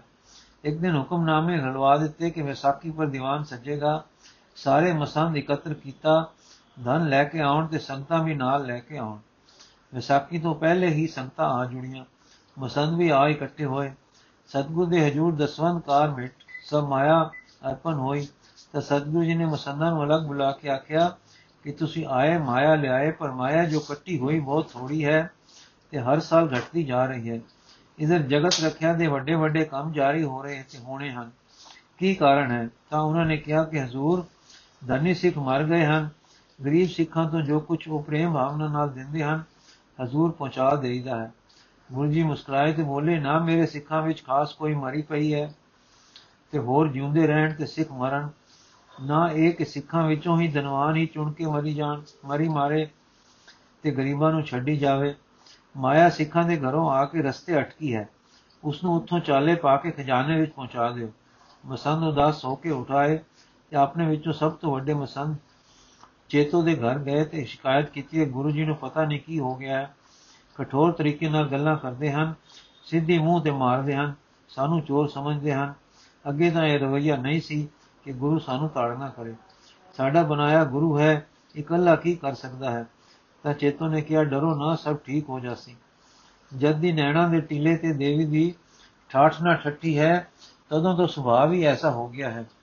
ਅਗਲੇ ਦਿਨ ਚੇਤੋ ਦੁਨਿਆਈ ਦੀ, ਦੁਨੀਆ ਦੀ ਚਲਾਕੀ ਤੇ ਰਾਹਕਾਰੀ ਦੀ ਇੱਕ ਵਨਗੀ ਚੇਤੋ ਇਕਾਂਤ ਗੁਰੂ ਜੀ ਨੂੰ ਜਾ ਮਿਲਿਆ ਤੇ ਸਮਝਾਉਣ ਲੱਗਾ, ਹੈ ਪਾਤਸ਼ਾਹ, ਆਪ ਮਾਲਕ ਹੋ, ਅਸੀਂ ਦਾਸ ਹਾਂ। ਸਭ ਮਸੰਦ ਆਪ ਦੇ ਸੇਵਕ ਹਨ। ਪਰ ਸੇਵਕ ਸੇਵਾ ਕਰਕੇ ਕਰਦੇ, ਸਾਹਿਬ ਨੂੰ, ਸਾਹਿਬ ਤੋਂ ਸਨਮਾਨੇ ਜਾਂਦੇ ਹਨ। ਇਹਨਾਂ ਦਾ ਦਿਲ ਰੱਖਣਾ ਆਪ ਨੂੰ ਬਣਦਾ ਹੈ। ਆਪ ਹੁਣ ਇੱਥੇ ਰਹਿੰਦੇ ਹੋ, ਆਪ ਕਿੱਥੇ ਕਿੱਥੇ ਜਾ ਸਕਦੇ ਹੋ? ਸਿੱਕੀ ਸੁਖ ਨਾਲ ਦੱਖਣ ਰਮੇਸ਼ਰ ਤੱਕ ਹੈ। ਪੂਰਬ ਆਸਾਮ, ਚਿਟਗਾਮ ਤੱਕ, ਪੱਛਮ ਬਲਕ ਮੁਖਾਰੇ ਤੱਕ, ਉੱਤਰ ਕਸ਼ਮੀਰ, ਤਿੱਬਤ ਤੱਕ ਹੋਈ। ਸਭ ਥਾਵਾਂ ਦੇ ਦਸਵੰਦ ਮਸੰਦੀ ਲਿਆਉਣੇ ਹੋਏ। ਇਹਨਾਂ ਦੀ ਸੇਵਾ ਕਦਰਯੋਗ ਹੈ ਤੇ ਡੇਰੇ ਦੀ ਲੋੜ ਦਾ ਸਾਨੂੰ ਥੋ ਹੈ ਜੋ ਪੂਰੀ ਕਰਦੇ ਹਾਂ। ਫਿਰ ਇਹ ਸਭ ਆਪ ਦੇ ਅਨੁਸਾਰ ਹੀ ਹਨ। ਆਪ ਦੇ ਬਖਸ਼ੇ ਧਨ ਨਾਲ ਪਲਦੇ ਹਨ ਤੇ ਹਰ ਤਰ੍ਹਾਂ ਸੇਵਾ ਨੂੰ ਹਾਜ਼ਰ ਹਨ। ਇਸ ਨਿਨਾ ਤੇ ਕਿਰਪਾ ਕਰੋ ਤੇ ਪਰਤਾਵੇ ਨਾ ਲੋ ਗੁਰੂ ਜੀ ਮੁਸਕਰਾਏ ਤੇ ਬੋਲੇ, ਚੇਤੋ, ਇਹ ਆਖਦੇ ਹਨ, ਧਨੀ ਸਿੱਖ ਮਰ ਗਏ ਹਨ। ਕੀ ਧਨੀਆਂ ਵਾਸਤੇ ਕੋਈ ਖਾਸ ਬਿਮਾਰੀ ਉਗਮੀ ਹੈ? ਹੈ? ਇੱਕ ਤਾਂ ਇਹ ਧਨ ਚੁਰਾਉਂਦੇ ਹਨ, ਦੂਜੇ ਝੂਠ ਬੋਲਦੇ ਹਨ, ਤੀਜੇ ਸੰਗਤਾਂ ਵਿੱਚ ਉਪਦਰਵ ਵੀ ਕਈ ਕਰ ਕਰ ਗੁਜ਼ਰਦੇ ਹਨ। ਮੈਨੂੰ ਧਨ ਦਾ ਲਾਲਚ ਨਹੀਂ। ਸੰਗਤਾਂ ਦੇ ਭਲੇ ਲਈ ਪੂਜਾ ਦੀ ਕਲਿਆਣ ਹਿਤ ਸੰਗਤਾਂ ਦਾ ਖੁਸ਼ੀ ਨਾਲ ਦਿੱਤਾ ਧਨ ਇੱਥੇ ਸਫਲ ਹੋਣਾ ਹੈ। ਇਹ ਸੰਗਤਾਂ ਦਾ ਧਨ ਮੇਰੀ ਲੋਭ ਪੂਰਨਾ ਨਹੀਂ। ਇਹ ਜ਼ਿੰਮੇਵਾਰੀ ਹੈ ਜੋ ਮੈਂ ਜਗ ਸੰਗਤ ਦੇ ਭਲੇ ਲਈ ਲੈਂਦਾ ਹਾਂ ਤੇ ਇਸ ਨੂੰ ਸਫਲਾਉਂਦਾ ਹਾਂ। ਇਹ ਧਨ ਤਸੀਹੇ ਦੇ ਕੇ ਸਿੱਖਾਂ ਤੋਂ ਲੈਂਦੇ ਹਨ। ਇਹ ਸਿੱਖਾਂ ਦੀ ਪੀੜਾ ਮੈਨੂੰ ਪੀੜਾ ਹੁੰਦੀ ਹੈ। ਮੈਂ ਸਿੱਖਾਂ ਵਿੱਚ ਵਰਤਦਾ ਹਾਂ। ਮੈਂ ਤਾਂ ਪਰਜਾ ਦੀ ਪੀੜਾ ਦੇ ਦਰਵਾਜ਼ੇ ਬੰਦ ਕਰਨੇ ਹਨ। ਆਪਣੇ ਸਿੱਖਾਂ ਦੀ ਪੀੜਾ ਕਿਵੇਂ ਸਹਾਰਾ? ਜੇ ਇਹ ਭਲੇ ਹੈ, ਹੋ ਜਾਣ, ਤਾਂ ਕੰਮ ਸੁਖੇਰਾ ਹੋ ਜਾਏ, ਨਹੀਂ ਤਾਂ ਪਹਿਲਾਂ ਸੋਧ ਘਰ ਦੀ ਕਰਨੀ ਪਵੇਗੀ ਚੇਤੋ ਨੇ ਹੱਥ ਬੰਨ ਕੇ ਕਿਹਾ, ਮਸੰਦ ਸਾਰੇ ਆਪ ਦੇ ਅਨੁਕੂਲ ਹਨ। ਕਿਹਾ ਨਹੀਂ ਜਾਂਦਾ, ਕੋਈ ਟਾਵਾਂ ਜੇ ਮਾੜਾ ਹੋਇਆ ਅਸੀਂ ਆਪ ਮੱਖਣ ਵਿੱਚੋਂ ਵਾਲ ਵਾਂਗੂ ਕੱਢ ਲਿਆਂਗੇ। ਬੇਖਤਰ ਖਤਰ ਰਹੋ ਤੇ ਇਹਨਾਂ ਤੇ ਇਤਬਾਰ ਕਰੋ ਤੇ ਕਿਰਪਾ ਕਰਦੇ ਰਹੋ। ਲੋਕਾਂ ਦੀ ਗੱਲਾਂ ਤੇ ਇਤਬਾਰ ਨਾ ਕਰੋ। ਮਸੰਦਾ ਦੇ ਦੁਖੀ ਐਵੇਂ ਵਧਾ ਵਧਾ ਕੇ ਗੱਲਾਂ ਕਰ ਜਾਂਦੇ ਹਨ। ਜਦ ਤੱਕ ਮੈਂ ਬੈਠਾ ਹਾਂ, ਇਹਨਾਂ ਦਾ ਫਿਕਰ ਨਾ ਕਰੋ। ਗੁਰੂ ਜੀ, ਮੈਂ ਜਗਤ ਦੀ ਰੱਖਿਆ ਕਰਨੀ ਹੈ, ਮੈਂ ਆਪ ਪੀੜਾ ਜਗਨੀ ਹੈ, ਔਰ ਦੁਨੀਆ ਦੀ ਨਾਸ ਕਰਨੀ ਹੈ। ਇਸ ਗੱਲ ਤੇ ਜੋ ਟੁਰੇ, ਤੋ, ਤੇ ਟੋਰੇ ਮਸੰਦਾ ਨੂੰ, ਤਾਂ ਮੇਰੇ ਹੋ। ਇਸ ਗੱਲ ਤੇ ਜੋ ਟੁਰੋ, ਤੇ ਟੋਰੇ ਮਸੰਦਾ ਨੂੰ, ਤਾਂ ਮੇਰੇ ਹੋ। ਨਹੀਂ ਤਾਂ ਮੈਂ ਹੁਣ ਇੱਕ ਪਾਸੇ ਗੱਲ ਕਰਨੀ ਹੈ। ਇਸ ਪ੍ਰਕਾਰ ਗੱਲਾਂ ਬਾਤਾਂ ਕਰਦਿਆਂ ਹੋਰ ਪੱਖ ਛਿੜ ਗਿਆ, ਛਿੜ ਪਿਆ। ਤੇ ਗੁਰੂ ਜੀ ਹੋਰ ਕਾਰੇ ਲੱਗ ਗਏ। ਸਮਾਂ ਬੀਤਦਾ ਗਿਆ। ਗੁਰੂ ਜੀ ਉਪਚਾਰ ਵਿਚਾਰਦੇ ਰਹੇ। ਇਧਰ ਮਸੰਦ ਮਸੰਦ ਮਾਤਾ ਜੀ ਵੱਡਿਆਂ ਪਾਸ ਆਪਣੇ ਪੱਖ ਦੇ ਵਾਕ ਪਹੁੰਚਾਉਂਦੇ ਰਹੇ। ਮਾਤਾ ਜੀ ਨੇ ਇੱਕ ਦੋ ਵੇਰ ਉਹਨਾਂ ਦੀ ਸਿਫਾਰਿਸ਼ ਕੀਤੀ, ਪਰ ਗੁਰੂ ਜੀ ਨੇ ਉੱਤਰ ਇਹੀ ਦੇਣਾ ਕਿ ਜੋ ਖਰੇ ਹਨ, ਤੇ ਮੇਰੇ ਹਨ। ਜੋ ਖੋਟੇ ਨਿਕਲੇ, ਤਾਂ ਮੇਰੇ ਨਹੀਂ ਹੋਣਗੇ। ਇੱਕ ਦਿਨ ਸਤਗੁਰੂ ਜੀ ਦੀਵਾਨ ਵਿੱਚ ਸੱਜੇ ਬੈਠੇ ਹਨ। ਸਨ ਕੀਰਤਨ ਹੋ ਚੁੱਕਾ ਸੀ। ਸੰਗਤਾਂ ਪੇਸ਼ ਹੋ ਚੁੱਕੀਆਂ ਸਨ। ਆਪ ਕੁਝ ਵਾਰਤਾਲਾਪ ਕਰ ਰਹੇ ਸੇ ਕਿ ਅਚਾਨਕ ਚੁੱਪ ਹੋ ਗਏ। ਤੇ ਨੈਣ ਬੰਦ ਕਰ ਲਿੱਤੇ। ਸੰਗਤ ਵੀ ਚੁੱਪ ਹੋ ਗਈ। ਸੰਗਤ ਉਂਝ ਹੀ ਅਦਬ ਵਿੱਚ ਹੁੰਦੀ ਸੀ। ਪਰ ਜੇ ਆਪ ਅਡੋਲ ਹੋ ਜਾਣ, ਤਾਂ ਸੰਗਤ ਵਿੱਚ ਬਿਲਕੁਲ ਚੁੱਪ ਹੋ ਜਾਂਦੀ ਸੀ ਤੇ ਸਾਰੇ ਧਿਆਨ ਮਗਨ ਹੋ ਜਾਂਦੇ ਸੀ। ਕੁਝ ਚਿਰ ਮਗਰੋਂ ਆਪ ਜੀ ਨੇ ਨਸੀਲੇ ਨੇ ਆਪ ਜੀ ਦੇ ਨੇ ਨਸੀਲੇ ਨੈਣ ਖੋਲੇ ਤੇ ਇਧਰ ਉਧਰ ਤੱਕੇ, ਫਿਰ ਚੌਬਦਾਰ ਨੂੰ ਇਸ਼ਾਰਾ ਹੋਇਆ। ਉਹ ਅਦਮ ਨਾਲ ਅੱਗੇ ਵਧਿਆ ਤਾਂ ਆਗਿਆ ਹੋਈ ਕਿ ਬਾਹਰ ਜਾਓ। ਇੱਕ ਸੇ ਖਮ ਕੇ ਥਾਂ ਤੇ ਇਧਰ ਉਧਰ ਇੱਕ ਬ੍ਰਿਜ ਛੇਟਾ ਬੈਠਾ ਹੈ। ਉਸ ਦੇ ਨੈਣਾ ਵਿੱਚ ਪਾਣੀ ਹੈ। ਚਿਹਰੇ ਤੇ ਉਦਾਸੀਨਤਾ ਹੈ, ਕਦੇ ਚੁੱਪ ਹੁੰਦਾ ਹੈ, ਕਦੇ ਆਪੇ ਨਾਲ ਆਪੇ ਗੱਲਾਂ ਕਰਦਾ ਹੈ। ਉਸ ਨੂੰ ਜਾ ਕੇ ਪਿਆਰ ਨਾਲ ਲੈ ਆ। ਸੀਸ ਨਿਵਾ ਕੇ ਜੋਗਦਾਰ ਚਲਾ ਗਿਆ। ਜਦ ਟਿਕਾਣੇ ਕੋਲ ਪਹੁੰਚਾ ਤਾਂ ਠੀਕ ਇੱਕ ਸਿੱਖ ਉਸੇ ਤਰ੍ਹਾਂ ਬੈਠਾ ਸੀ। ਨੈਣ ਬੰਦ ਸਨ ਤੇ ਕੋਈ ਕੋਈ ਕਿਸੇ ਵੇਲੇ ਹੰਝੂ ਕਿਰਦਾ ਸੀ। ਚੋਬਦਾਰ ਮਲਕੜੇ ਬ੍ਰਿਛ ਦੇ ਮੂੰਹ ਉਲੇ ਜਾ ਖਲੋਤਾ ਕਿ ਅੱਖ ਖੁੱਲੇ ਸੋ ਤਾਂ ਅੱਗੇ ਹੋ ਕੇ ਹੁਕਮ ਸੁਣਾਓ ਜੁੜੇ ਬੈਠੇ ਨੂੰ ਵਿਗਨ ਨਾ ਪਾਉ ਪਲ ਮਗਰੋਂ ਸਿੱਖ ਦੇ ਮਨੋਵਾਦ ਦੀ ਆਵਾਜ਼ ਆਉਣ ਲੱਗ ਪਈ। ਮਨਾ, ਸੋਚ, ਸਤਗੁਰ ਦਾ ਦਰ ਸਭ ਲਈ ਖੁੱਲਾ ਹੈ। ਸਤਗੁਰ ਸਿੱਖਾਂ ਨੂੰ ਪੁੱਤਾਂ ਵਾਂਗੂ ਪਿਆਰ ਕਰਦਾ ਹੈ। ਸਤਗੁਰ ਸੋਝੀ ਦਿੰਦਾ ਹੈ ਉਹ ਉਸ ਰਾਹੇ ਪਾ ਦਿੰਦਾ ਹੈ, ਜਿਸ ਤੇ ਤੁਰ ਕੇ ਸਿੱਖ ਦਾ ਅੰਦਰ ਪ੍ਰਬੁੱਧ ਹੋ ਜਾਂਦਾ ਹੈ ਤੇ ਉਸ ਦੀ ਕਰਨੀ ਤੇ ਕਹਿਣੀ ਇੱਕ ਹੋ ਜਾਂਦੀ ਹੈ। ਇਹ ਸਤਿਗੁਰ ਕੋਈ ਮਾਇਆ ਦਾ ਪ੍ਰੇਮੀ ਹੈ ਕਿ ਕੋਈ ਸੋਭਾ ਦਾ ਲੋਭੀ ਹੈ। ਇਹ ਤਾਂ ਸਿੱਖਾਂ ਤੋਂ ਆਪਾ ਵਾਰਦਾ ਤੇ ਬਲਦੀਆਂ ਮੁਝਾਉਂਦਾ ਹੈ ਆਪਣੇ ਹੱਥਾਂ ਨਾਲ। ਹੋਰ ਅਨੇਕਾਂ ਗੁਰੂ ਘਰ ਘਰ ਬੈਠੇ ਹਨ। ਸਭ ਨੂੰ ਛੱਡ ਕੇ ਇਸ ਦਰ ਡਿੱਗੇ ਸਾਂ, ਇੱਥੇ ਸੱਚ ਵਰਤਦਾ ਹੈ। ਜ਼ਿੰਦਾਤ ਹੁੰਦੀ ਹੈ, ਲੈਣ ਦੀ ਇੱਛਾ ਇੱਥੇ ਹੈ ਨਹੀਂ। ਇਹ ਤਾਂ ਦਾਤਾ ਦਰ ਹੈ। ਜੇ ਅਸੀਂ ਦੁਨੀਆ ਦੀ ਮਹਿਲ ਮਾਇਆ ਇੱਥੇ ਲਿਆ ਧਰਦੇ ਹਾਂ, ਤਾਂ ਉਸ ਨੂੰ ਸਫਲਾ ਦਿੰਦਾ ਹੈ। ਤੇ ਭਲੇ ਅਰਥ ਲਾ ਕੇ ਆਪ ਤਾਂ ਦਾਤਾ ਨਿਰਹਾਰ, ਨਿਰਵੈਰ, ਸੁਖ ਦਾਤਾ ਹੈ। ਇਹ ਹੋ ਨਹੀਂ ਸਕਦਾ ਕਿ ਐਸੇ ਦਾਤੇ ਨੇ ਆਪਣਾ ਦਰ ਮੇਰੇ ਲਈ ਬੰਦ ਕੀਤਾ ਹੋਵੇ। ਚੁੱਪ। ਮੈਂ ਕਿੰਨੀ ਵੇਰ ਗਿਆ, ਚੌਂਕਦਾਰ ਕਹਿੰਦਾ ਹੈ, ਤੇਰੇ ਲਈ ਹੁਕਮ ਨਹੀਂ। ਚੇਤੋ ਨੂੰ ਆਖਿਆ, ਉਹ ਅੱਜਕੱਲ ਕਹਿ ਦਿੰਦਾ ਹੈ ਆਖਦਾ ਹੈ, ਤੇਰੀ ਭੇਟ ਸਾਹਿਬ ਕਬੂਲ ਲਈ ਹੈ ਤੇ ਵਰਦਾਨ ਦਿੱਤੇ ਹਨ, ਫਿਰ ਦਰਸ਼ਨ ਕਿਉਂ ਨਹੀਂ ਹੁੰਦੇ? ਇਹ ਦਰ ਸੱਚ ਦਾ ਹੈ, ਚੌਬਦਾਰ ਕਿਉਂ ਕੂੜ ਆਖੇ? ਚੌਬਦਾਰ ਸਿੱਖ ਹਨ, ਸੱਚ ਦੇ ਪਿਆਰੇ ਹਨ, ਸੰਗਤਾਂ ਦੇ ਅਨੁਸਾਰੀ ਹਨ। ਚੇਤੋ ਗੁਰੂ ਕਾ ਨਿਕਟਵਰਤੀ ਹੈ, ਤਾਂ ਤੇ ਮਨਾ, ਤੇਰੇ ਵਿੱਚ ਹੀ ਕੋਈ ਖੋਟ ਹੈ, ਕੋਈ ਕਸਰ ਹੈ। ਹਾਂ, ਤੈ ਵਿੱਚ ਹੀ ਕੋਈ ਪਾਪ ਹੈ, ਤਦੇ ਸੱਚ ਦਾ ਪਿਆਰਾ ਗੁਰੂ ਤੈਨੂੰ ਮੂੰਹ ਨਹੀਂ ਲਾਉਂਦਾ। ਦੇਖੋ, ਰਾਹ ਖੇੜੇ ਵੀ ਤਾਂਗਦਾ ਰਿਹਾ ਹੈ, ਰਿਹਾ ਹਾਂ, ਸੁੱਤੇ ਦਰਸ਼ਨ ਵੀ ਨਹੀਂ ਹੋਏ। ਹੁਣ ਮੈਂ ਕੀ ਕਰਾਂ? ਨਿਰਾਸ਼ਾ ਦੇ ਕੁਛ ਚੜਿਆ ਜਾਨ ਸੁਖਵਾ ਲਵਾਂ ਨਹੀਂ ਨਹੀਂ, ਮੈਂ ਗੁਰੂ ਦਾ ਸਿੱਖ ਹਾਂ। ਜੇ ਮਾੜਾ ਹਾਂ ਤਾਂ ਮਾੜਾ ਸਹੀ ਗੁਰੂ ਨੂੰ ਲਾਜ ਹੈ। ਮੈਂ ਗੁਰੂ ਕਾ ਹਾਂ, ਮਹਾਰਾਜ ਦਾ ਵਕਤ ਹੈ, ਵਾਕ ਹੈ। ਭਗਤ ਹੀਣ ਨਾਨਕ ਜੇ ਹੋਏਗਾ ਤਾਂ ਖਸਮੇ ਨਾ ਹੋ ਨ ਜਾਏ। ਗੁਰੂ ਅੰਤਰਯਾਮੀ ਹੈ, ਸਿੱਖਾਂ ਦੇ ਸੰਕਲਪ ਵਾਜ ਲੈਂਦਾ ਹੈ ਆਪੇ। ਤਾਂ ਤੇ ਅਰਦਾਸ ਕਰੇ, ਹੀ ਮਨ, ਅਰਦਾਸ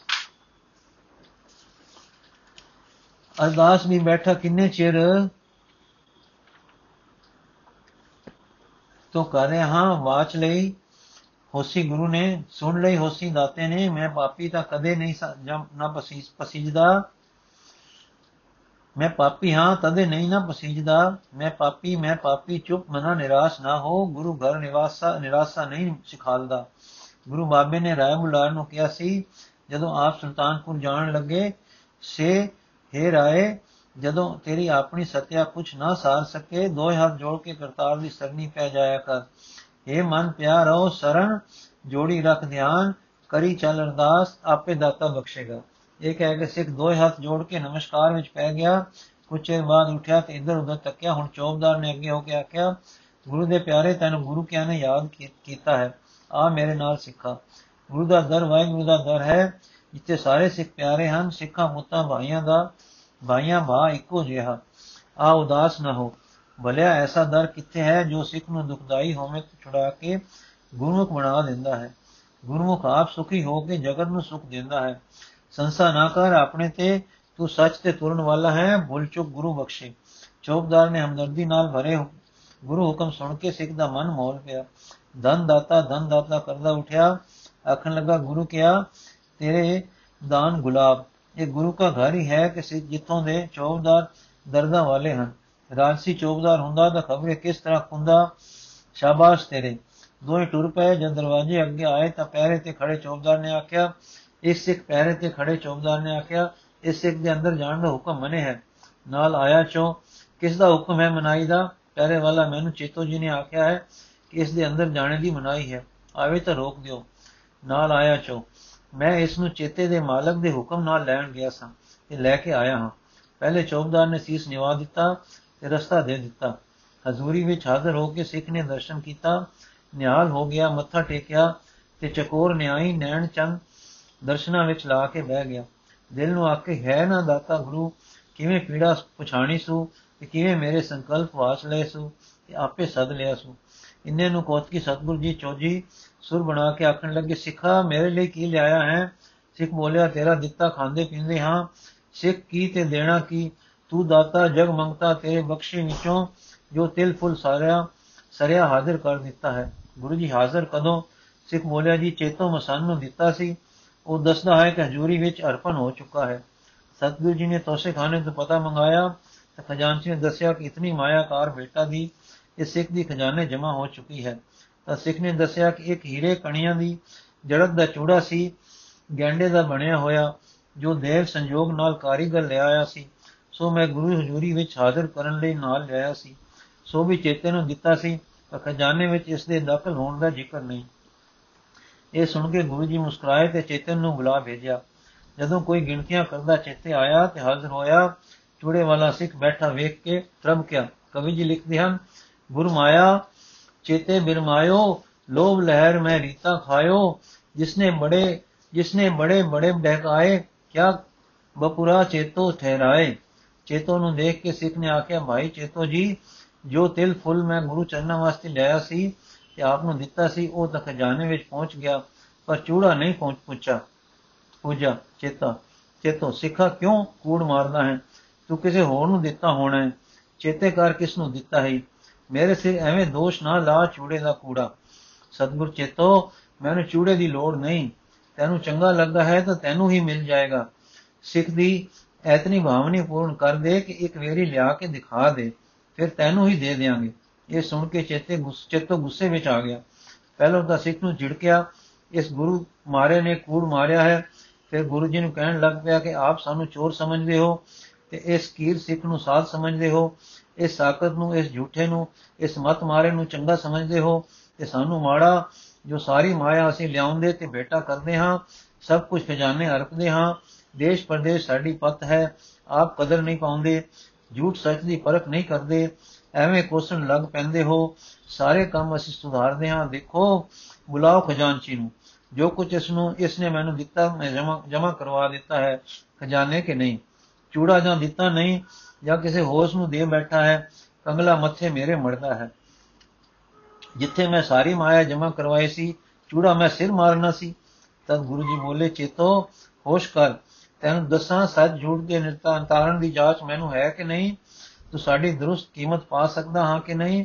ਇਹ ਕਰਕੇ ਦਿਖਾਵਾਂ, ਨਹੀਂ ਤਾਂ ਸੱਚ ਬੋਲ ਦੇ। ਚੇਤੋ ਬੋਲੇ, ਆਪ ਜੋ ਰਾਵਰੀਆਂ ਕਰਦੇ ਹੋ, ਦੇਵੀ ਕਹੀ ਆਈ, ਸਾਡੇ ਭਾ ਦਾ ਹੁਕਮ ਦਿੱਤਾ, ਜਾਓ ਚੇਤੇ ਦੇ ਘਰ।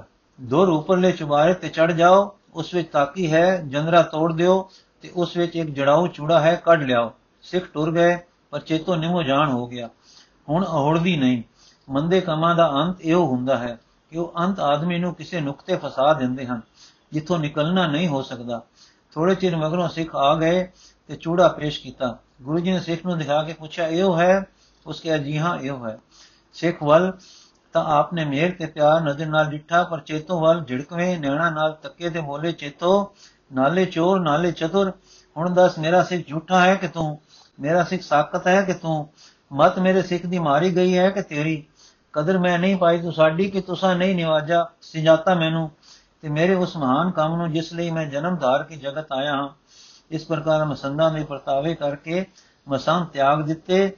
ਤੇ ਸਿੱਖੀ ਨੂੰ ਸਿੱਖਾਂ ਨੂੰ, ਸਿੱਖੀ ਨੂੰ ਸਿੱਧਾ ਆਪਣੇ ਨਾਲ ਤੋਰਨੇ ਦਾ ਵਿਚਾਰਿਆ ਛੇਵਾਂ ਪਰਤਾਵਾ ਸਿੱਖੀ। ਗੁਰੂ ਜੀ ਨੇ ਜੋ ਮਹਾਨ ਕੰਮ ਕਰਨ ਦੀ ਲਈ ਵਿਚਾਰਿਆ ਸੀ, ਉਸ ਲਈ ਪਰਤਾਵੇ ਲੈ ਰਹੇ ਸਨ ਕਿ ਕਿਸ ਪਾਸਿਓਂ ਮਦਦ ਮਿਲੇਗੀ ਤੇ ਕਿਸ ਪਾਸਿਓਂ ਮੁਖਾਲਫਤ ਹੋਵੇਗੀ। ਇਹ ਸਭ ਤੋਂ ਮੁੱਖੀ ਮਸੰਦ ਸੀ। ਇਸ ਦਾ ਪਾਜ ਖੁੱਲ ਗਿਆ। ਇਸ ਤੋਂ ਮਗਰੋਂ ਹੋਰ ਵੀ ਦੇਖੇ। ਅੰਤ ਵਿੱਚ ਆਪ ਇਸੇ ਸਿੱਟੇ ਪਹੁੰਚੇ ਕਿ ਇਹਨਾਂ ਵਿੱਚ ਲੋਭ, ਲਹਿਰ ਘਰ ਕਰ ਗਈ ਹੈ। ਮਾਇਆ ਦਾ ਪ੍ਰੇਮ ਇਹਨਾਂ ਦੀ ਸਿੱਖੀ ਨੂੰ ਉੱਲੀ ਲਾ ਗਿਆ ਹੈ। ਇਹ ਹੁਣ ਕੰਮ ਨਹੀਂ ਆ ਸਕਦੇ। ਚਾਹੋ ਵਿੱਚ ਕੋਈ ਖਰਾ ਵੀ ਹੈ, ਪਰ ਉਹ ਬਹੁਤ ਥੋੜੇ ਹਨ। ਮਸੰਦਾਂ ਨੂੰ ਪਰਤਾ ਕੇ ਸਤਗੁਰ ਨੇ ਪਰਦਾ ਨਹੀਂ ਪਾਇਆ। ਜਿਵੇਂ ਕੇਸੋਦਾਸ ਆਦ ਦੇ ਪਰਤਾਵੇ ਤੇ ਸੱਚੇ ਵਾਕ ਕਹੇ, ਜਿਵੇਂ ਜੋਗੀ ਸੰਨਿਆਸੀ ਪਰਖ ਕੇ ਵਾਕ ਕੀਤੇ, ਉਸੇ ਦਸਾ ਮਸੰਦਾਂ ਨੂੰ ਪਰਖ ਕੇ ਇਹ ਵਾਕ ਉਚਾਰੇ, ਜੇਕਰ ਕੋ ਮਸੰਦਨ ਸੋ ਕਹੇ, ਸਰਬ ਦਰਬ ਲੈ ਮੋਹਿ ਅਬੇਦੈ, ਜੋ ਕਰ ਸੇ ਮਸੰਦਨ ਕੀ ਕਹੇ, ਆਨ ਪ੍ਰਸਾਦ ਸਭੈ ਮੂੰ ਦੀਜੈ ਜੋ ਕੁਛ ਮਾਲ ਤਵਾਲੇ ਸੋ ਅਭੀ ਉਠ ਉਠ ਭੇਟ ਹਮਾਰੀ ਕੀਜੈ मेरो हुई ध्यान धरो निस्वासर भूल के और को नाम न लीजै दीने को नाम सुने ਭਜ ਰਤੈ ਲੀਨੇ ਬਿਨਾ ਨ ਨੈਕ ਪ੍ਰਸੀਜੈ ਮਸੰਦਾਂ ਦੀਆਂ ਪਰਖਣਾ ਤੋਂ ਬਾਅਦ ਗੁਰੂ ਜੀ ਨੇ ਇਹਨਾਂ ਤੋਂ ਸਾਰੀ ਆਸ ਚੁਕਾ ਦਿੱਤੀ ਤੇ ਪੰਥ ਵਿੱਚੋਂ ਕੱਢ ਦੇਣ ਦੀ ਠਾਣ ਲਈ ਇਹ ਕੰਮ ਬੜਾ ਔਖਾ ਸੀ ਕਿਉਂਕਿ ਸਾਰਾ ਪ੍ਰਬੰਧ ਇਹਨਾਂ ਦੇ ਹੱਥ ਵਿੱਚ ਸੀ ਬਾਕੀ ਸੰਗਤ ਸੀ ਜਿਸ ਦੀ ਸਤਗੁਰ ਤੇ ਟੇਕ ਸੀ। ਆਪ ਨੂੰ ਪਤਾ ਸੀ ਕਿ ਨਵਾਂ ਗੁਰੂ ਨਵਾਂ ਗੁਰੂ ਸਾਹਿਬਾਂ ਦੀਆਂ ਗਾਲਣਾ ਨਾਲ ਸਿੱਖੀ ਵਿੱਚ ਨਾਮ ਹੈ, ਬਾਣੀ ਦਾ ਪ੍ਰੇਮ ਹੈ, ਸਿੱਖੀ ਵਿੱਚ ਵਾਹਿਗੁਰੂ ਦਾ ਸਿਰਕ ਭਰੋਸਾ ਹੈ, ਸਿੱਖੀ ਵਿੱਚ ਸੱਚ ਹੈ, ਸੱਚ ਦਾ ਵਰਤਾਓ ਹੈ, ਪਰਸਪਰ ਪ੍ਰੇਮ ਹੈ, ਕੁਰਬਾਨੀ ਦਾ ਮਾਦਾ ਹੈ। ਪਰ ਆਪ ਚਾਹੁੰਦੇ ਸੀ ਕਿ ਜੋ ਜਾਤ ਛੇਵੇਂ ਸਤਗੁਰਾਂ ਨੇ ਸਿਖਾਈ ਸੀ, ਕਿ ਮਰੀਦਾ ਕਿਕੂ ਹੈ, ਮਰੀਦਾ ਕਿਕੂ ਹੈ, ਉਹ ਜਾਤ ਹੁਣ ਨਿਰੀ ਆਪਣੀ ਸੈਨਾ ਵਿੱਚ ਹੀ ਨਾ ਰਹੇ, ਪੰਥ ਵਿੱਚ ਪਰਵਿਰਤ ਹੋ ਜਾਵੇ। ਪਰ ਇੱਥੇ ਵੀ ਆਪ ਦੇ ਮਹਾਨ ਆਤਮਾ ਨੇ ਪ੍ਰਤਾਵਾ ਕਰਨਾ ਜ਼ਰੂਰੀ ਜਾਤਾ। ਜੈਸਾ ਕਿ ਭਾਈ ਸੰਤੋਖ ਸਿੰਘ ਜੀ ਲਿਖਦੇ ਹਨ, ਪੁਨ ਸੋਧਨ ਸੰਗਤ ਗੁਰ ਚਾਹਤ ਪਰਖਨ ਸਿੱਖੀ ਵਿੱਚ ਉਮਾਹਤ ਖੋਜਨ ਕਰਕੇ ਪੰਥ ਚਲਾਵਨ, ਅਜਬ ਖਾਲਸਾ ਕਰੋ ਉਪਾਵਨ। ਹਿਰਦੈ ਮਨੋਰਥ ਕੋ ਧਰ ਐਸੇ, ਚਿਤਵਰ ਸ੍ਰੀ ਸਤਗੁਰ ਵਿਦ ਐਸੇ ਇਸ ਮਨੋਰਥ ਸਿੱਧੀ ਲਈ ਆਪ ਜੀ ਨੇ ਪਰਵਾਨੇ ਜਾਰੀ ਕਰਵਾਏ ਕਿ ਵਿਸਾਖੀ ਪਰ ਸੰਗਤਾਂ ਸਭ ਦੇਸ਼ ਦਿਸ਼ਾਵਾਂ ਦਿਸ਼ਾਂਤਰਾਂ ਤੋਂ ਆਉਣ।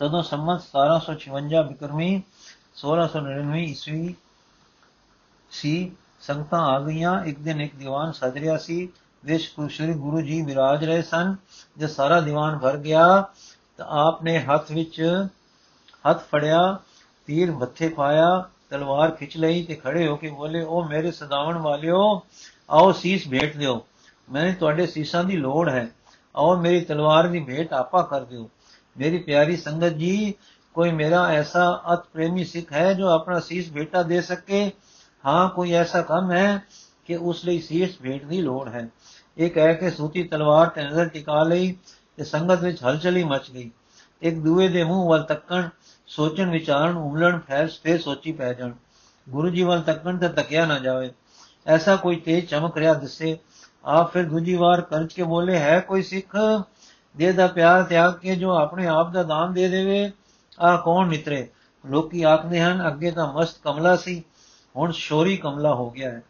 ਹਾਂ, ਸ਼ੋਕ ਹੈ ਜਗਤ, ਤੂੰ ਜਿਸ ਦੇ ਲਈ ਸੋਹਣਿਆਂ ਦਾ ਸੁਲਤਾਨ ਤਲਵਾਰ ਸੁੱਤੀ ਖੜਾ ਹੈ, ਤੂੰ ਉਸ ਨੂੰ ਸ਼ੋਰੀ ਕਮਲਾ ਆਖਦਾ ਹੈ ਆ ਤੇਰੀ ਰਵਸ਼ ਇਹ ਹੈ, ਪਰ ਦਾਤੇ ਨੇ ਤੇਰਾ ਰੰਗ ਕਟਣਾ ਰੋਕ ਕਟਣਾ ਹੈ। ਦਿਲ ਜ਼ੋਰ ਜੀ ਹੁਣ, ਫੇਰ ਲਲਕਾਰਦੇ ਹਨ ਤੇ ਸਿਰ ਮੰਗਦੇ ਹਨ, ਕੋਈ ਹੈ ਸੰਗਤਾਂ ਵਿੱਚ ਚੁੱਪ ਤੇ ਸੰਤਮ ਅਵਸਥਾ ਛਾ ਰਹੀ ਸੀ। ਅਕਲ ਕੰਮ ਨਹੀਂ ਸੀ ਕਰਦੀ, ਨਾ ਕੀਤੀ ਨਹੀਂ ਸੀ ਜਾਂਦੀ। ਸਿੱਖੀ ਰੋਹ ਰਤੀ ਦੇ ਉਲਟ ਸੀ, ਹਾਂ ਕੀਤੀ ਨਹੀਂ ਸੀ ਜਾਂਦੀ। ਪ੍ਰਾਨ ਅਤ ਪਿਆਰੇ ਹਨ, ਦੇਵੀ ਪੁੱਠੀ ਪੈ ਗਈ ਹੈ। ਇਹ ਖਿਆਲ ਮਸੰਦਾ ਨੇ ਸਿੱਖੀ ਵਿੱਚ ਬਹੁਤ ਪਰਵਰਤ ਕਰ ਰੱਖਿਆ ਸੀ। ਸੋਚਦੇ ਸਨ, ਸਿਰ ਲੈ ਕੇ ਕੀ ਕਰਨਗੇ? ਮਸੰਦ ਸੱਚੇ ਹਨ, ਜੋ ਕਹਿੰਦੇ ਹਨ ਕਿ ਦੇਵੀ ਦੀ ਪੁੱਠੀ ਪਈ ਹੈ। ਫਿਰ ਸੋਚ ਪੂਰੀ, ਗੁਰੂ ਪੂਰਾ ਹੈ, ਦਾਨਾ ਹੈ, ਦਾਤਾ ਹੈ, ਪ੍ਰੇਮ ਹੈ। ਭੁੱਲ ਕਦੇ ਨਹੀਂ ਕਰ ਸਕਦਾ। ਐਸੇ ਦੁਚਤਾਈ ਅਖੀਰ ਸੰਤਬ ਕਰ ਦਿੰਦੀ ਸੀ ਕਿ ਇੰਨੇ ਵਿੱਚ ਲਾਹੌਰ ਦਾ ਇੱਕ ਖੱਤਰੀ ਸਿੱਖ ਜੋ ਗੁਰੂ ਘਰ ਦਾ ਅਨੁਭਵੀ ਵਿਦਿਆ ਤੋਂ ਦੇ ਸਿਵਾ ਦੇ ਵਿਦਾਂਤਾਂ ਤੇ ਜੋਗ ਮਤ ਦਾ ਗਿਆਤਾ ਸੀ, ਉਠਿਆ। ਇਹ ਸੋਚਦਾ ਕਿ ਸਰੀਰ ਤਾਂ ਰਹਿਣਾ ਨਹੀਂ, ਆਤਮਾ ਮਰਨਾ ਨਹੀਂ। ਸਰੀਰ ਵਰਗੀ ਨਾਸ਼ਵਾਨ ਸ਼ੈ ਗਿਆਨ, ਭਗਤੀ ਦਾ ਦਾਤਾ ਗੁਰੂ ਮੰਗਦਾ ਹੈ। ਐਸਾ ਸਮਾਂ ਫੇਰ ਕਦ ਲੱਭਣਾ ਹੈ? ਸਫਲ ਕਰ ਜਨਮ। ਇਹ ਮਿੱਟੀ ਦੀ ਹਾਂਡੀ ਨੂੰ ਫੋੜ ਦੇ ਦਾਤੇ ਦੇ ਚਰਨਾਂ ਵਿੱਚ, ਇਹੋ ਅਮਰ ਭਾਵਨਾ ਵਿੱਚ ਆ ਕੇ ਸਿੱਖ ਸਿਰ ਨਿਛਾਰਨ ਲਈ, ਕਰਨ ਲਈ ਅੱਗੇ ਹੋਇਆ। ਸਿਰ ਸਿੱਖ ਦੀ ਹੈ ਤੁਮੜੀ, ਤੂੰ ਅਮਰਤ ਦੀ ਖਾਨ ਰਿੰਜੇ ਜੇ ਸਿਰ ਲੀਤਿਆਂ, ਲੈ ਮੇਰੇ ਸੁਲਤਾਨ। ਦਿਲ ਜ਼ੋਰ ਦੀ ਸਿਰ ਭੇਟ ਦੇਣ ਵਾਲੇ ਨੂੰ ਬਾਹੋਂ ਖਿੱਚ ਤਮੂ ਵਿੱਚ ਲੈ ਗਏ, ਲਹੂ ਨਾਤੀ ਤਲਵਾਰ ਚਮਕਾਉਂਦੇ ਫੇਰ ਬਾਹਰ ਆਏ। ਸਿੱਖਾਂ ਨੇ ਲਹੂ ਭਰੀ ਤਲਵਾਰ ਤੱਕ ਲਈ ਤੇ ਸਿੱਖ ਮਾਰਿਆ ਗਿਆ, ਜਾਣ ਗਏ। ਹੁਣ ਪਹਿਲੀਆਂ ਸੋਚਾਂ ਉੱਤੇ ਡਰ, ਵਧੇਰਾ ਛਾ ਗਿਆ। ਸੰਸੇ ਦੇ ਬਦਲਾਂ ਵਾਲੇ ਆਕਾਸ਼ ਤੇ ਬਹਿ ਦੀਆਂ ਹੋਰ ਕਾਲੀਆਂ ਘਟਾ ਛਾ ਗਈਆਂ। ਆਪ ਫਿਰ ਆ ਖੜੋਤੇ, ਫਿਰ ਲਲਕਾਰੇ, ਹੁਣ ਸੁਰ ਵਧੇਰੇ ਗਰਜਵੀ ਸੀ। ਤਰੇ ਵੇਰ ਫਿਰ ਉਸੇ ਤਰ੍ਹਾਂ ਸੀਸ ਦੀ ਮੰਗ ਆਈ। ਆ ਸੀਸ ਖਿਲਬਲੀ ਮਚਦੀ ਹੈ, ਕਮਲਾ ਹੋ ਗਿਆ ਗੁਰੂ ਨਾਨਕ ਦੀ ਗੱਦੀ। ਹੈ ਸੀਸ, ਪਰ ਉਹ ਦੇਖੋ, ਇੱਕ ਹੋਰ ਗਰੀਬ ਪਰ ਮਜ਼ਬੂਤ ਸੂਰਤ ਕਮਲਾ ਆਖਣਾ ਵਾਲਿਆਂ ਵਿੱਚੋਂ ਉੱਠ ਤੁਰੀ। ਅੱਗੇ ਵਧੀ, ਤਲਵਾਰ ਦੇ ਵਾਰ ਦੇ ਘੇਰੇ ਵਿੱਚ ਜਾ ਖੜੋਤੀ। ਜਿਸ ਦਿਨ ਸੀਸ ਨਿਵਾਇਆ, ਬੇਟਾ ਹੋ ਗਿਆ ਸੀਸ। ਦਿੱਤਾ ਹੋਇਆ ਰੱਖਿਆ, ਕੀ ਕੀ ਦਿਆਂ? ਤੇਰਾ ਇਹੋ ਜਗਦੀਸ਼।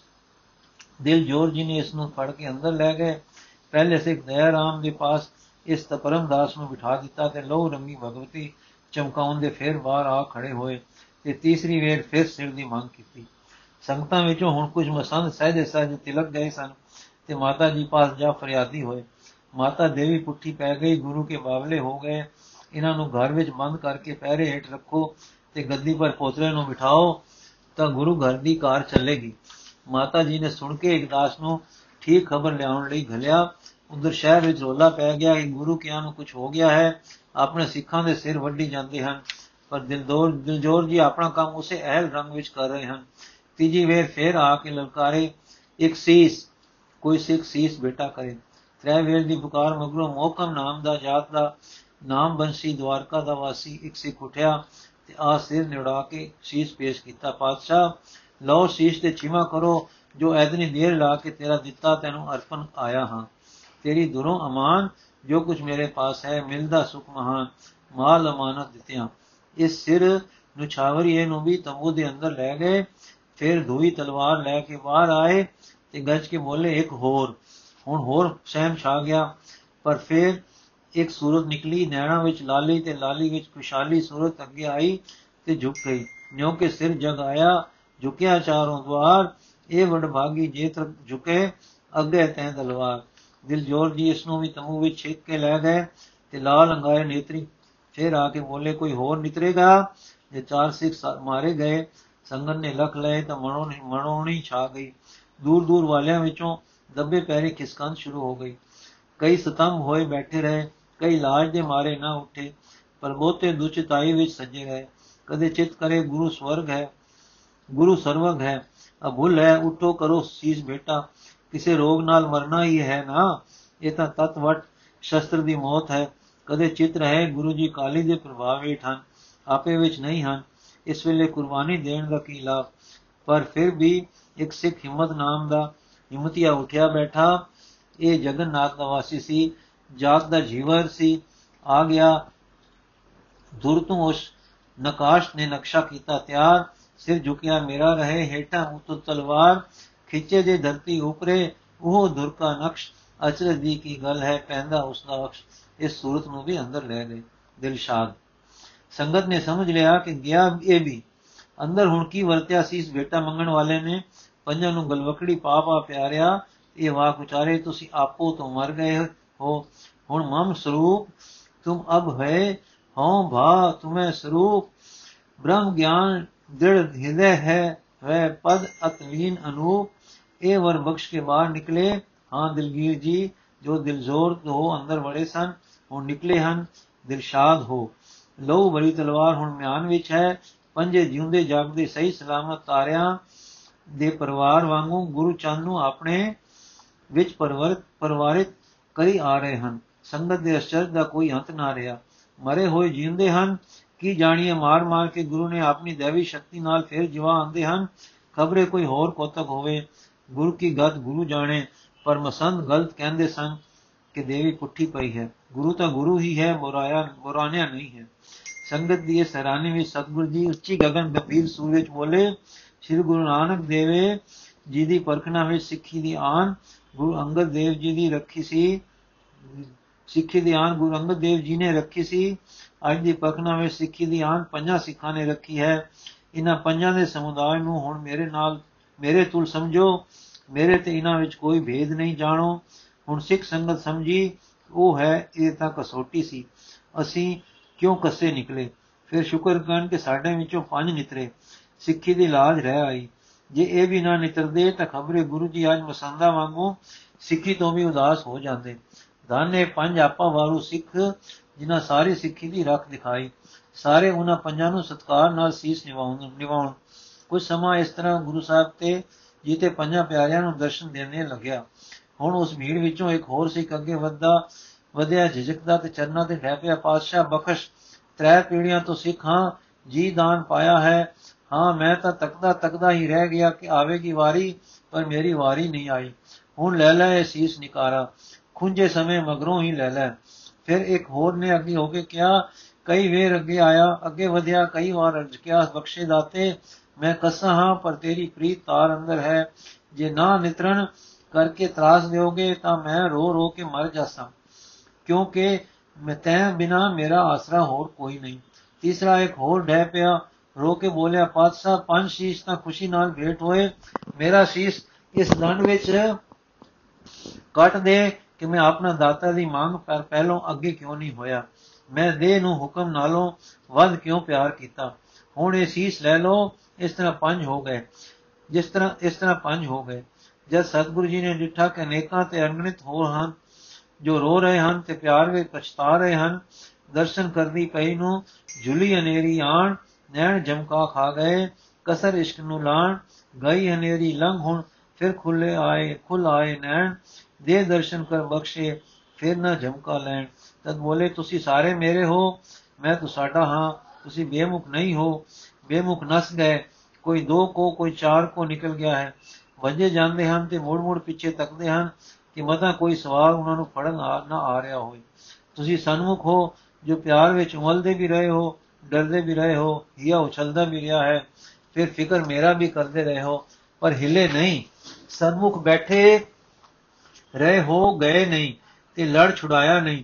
ਆਪਣੀ ਭੁੱਲ ਸਮਝਦੇ ਹੋ, ਦੁਆਰੇ ਹੀ ਡੱਠੇ ਪਏ ਹੋ ਤੇ ਸੀਸ ਅਰਪ ਰਹੇ ਹੋ। ਹਾਂ, ਤੁਸੀਂ ਸਨਮੁਖ ਹੋ, ਜਿਨ੍ਹਾਂ ਦੀ ਨਜ਼ਰ ਲੋਕਾਂ ਦੇ ਖਿਆਲ ਵਿੱਚ ਮੇਰੇ ਕਮਰੇ ਹੋ ਜਾਣ ਤੇ ਵੀ ਹੋਰ ਪਾਸੇ ਨਹੀਂ ਗਈ। ਮੇਰੇ ਤੇ ਹੀ ਟਿੱਕੀ ਰਹੀ। ਇਹ ਜੋ ਮੇਰੇ ਨਾਲ ਹਨ ਪੰਜ, ਪਿਆਰੇ ਪੰਜ ਇਹ ਗੁਰਮੁਖ ਹਨ। ਤੁਸੀਂ ਸਾਰੇ ਸਨਮੁਖ ਹੋ। ਜੋ ਹੁਜਦਾ ਪੜਦੇ ਰਹੇ ਹੋ ਹਨ, ਸੋ ਮਨਮੁਖ ਹਨ। ਜੋ ਬਚ ਗਏ ਹਨ, ਬੇਮੁਖ ਹਨ। ਸਿੱਖੀ ਧਨ ਹੈ, ਜਿਸ ਵਿੱਚੋਂ ਗੁਰਮੁਖ ਤੇ ਸਨਮੁਖ ਨਿਤਰੇ ਹਨ। ਇਹ ਪੰਥ ਜਿਉਂਦਾ ਹੈ, ਜਿਸ ਦੀ ਜਾਨ ਇਹ ਪੰਜ ਪਿਆਰੇ ਹਨ। ਮੈਂ ਦਿਲਸ਼ਾਦ ਹਾਂ ਕਿ ਪੰਜ ਗੁਰਮੁਖ ਤੇ ਤੁਸੀਂ ਸਾਰੇ ਸਨਮੁਖ ਨਿਤਰੇ ਹੋ। ਤੋ ਹੋਰ ਆਸਵੰਦ ਹਜ਼ਾਰਾਂ ਖੜੇ ਦਿਸਦੇ ਹਨ। ਮੈਨੂੰ ਸਜਣੋ ਜਿੰਨਾਂ ਦੀ ਲੋੜ ਨਹੀਂ ਤੁਸਾਂ ਨੂੰ ਮਾਰਨਾ ਨਹੀਂ, ਜਿਵਾਉਣਾ ਹੈ। ਤੁਹਾਡੇ ਵਿੱਚੋਂ ਤੁਸਾਂ ਨੂੰ ਮਾਰ ਕੇ ਮੈਂ ਇੱਕ ਰੱਬੀ ਸੂਰਤ ਆਂਦੀ ਹੈ। ਉਹ ਤੁਸਾਂ ਵਿੱਚ ਵਾੜਨੀ ਹੈ। ਤੁਹਾਨੂੰ ਜੀਵਨ ਪਿਆਰ ਵੱਲੋਂ, ਮੌਤ ਦੇ ਭੈ ਵੱਲੋਂ ਮਾਰਨਾ ਹੈ ਤੇ ਤੁਸਾਂ ਵਿੱਚ ਕੁਝ ਹੋਰ ਜਿਵਾਲਣਾ ਹੈ। ਸੀਸ ਮੰਗੇ ਸੀ ਐਉਂ। ਕੁਝ ਚਿਰ ਹੋਰ ਸਾਹਿਬ ਗੁਰੂ ਗੋਬਿੰਦ ਸਿੰਘ ਜੀ ਚੰਦ ਸਮਾਨ ਚਮਕਦੇ ਦਮਕਦੇ ਖੜੇ ਰਹੇ। ਪੰਜ ਦੁਆਲੇ ਚਮਕਦੇ ਸਿਤਾਰਿਆਂ ਵਾਂਗੂ ਪਰਿਵਾਰ ਪਾਈ ਦਰਸ਼ਨ ਦਿੰਦੇ ਰਹੇ, ਫਿਰ ਗੁਰੂ ਜੀ ਤੇ ਪੰਜੇ ਗੁਰੂ ਜੀ ਦੇ ਨਾਲ ਚਲੇ ਗਏ ਤੇ ਸੰਗੋ, ਸੰਗਤ ਆਪੋ ਆਪਣੇ ਟਿਕਾਣੇ ਜਾ ਟਿੱਕੀ। ਹੁਣ ਅੰਮ੍ਰਿਤ ਦੀ ਦਾਤ ਬਖਸ਼ਣੀ ਹੈ ਗੁਰੂ ਜੀ ਨੇ, ਇਹ ਇਹ ਪਾਠ ਪਾਠ ਅਸੀਂ ਕੱਲ ਪੜਾਂਗੇ ਜੀ। ਵਾਹਿਗੁਰੂ ਜੀ ਕਾ ਖਾਲਸਾ, ਵਾਹਿਗੁਰੂ ਜੀ ਕੀ ਫਤਿਹ।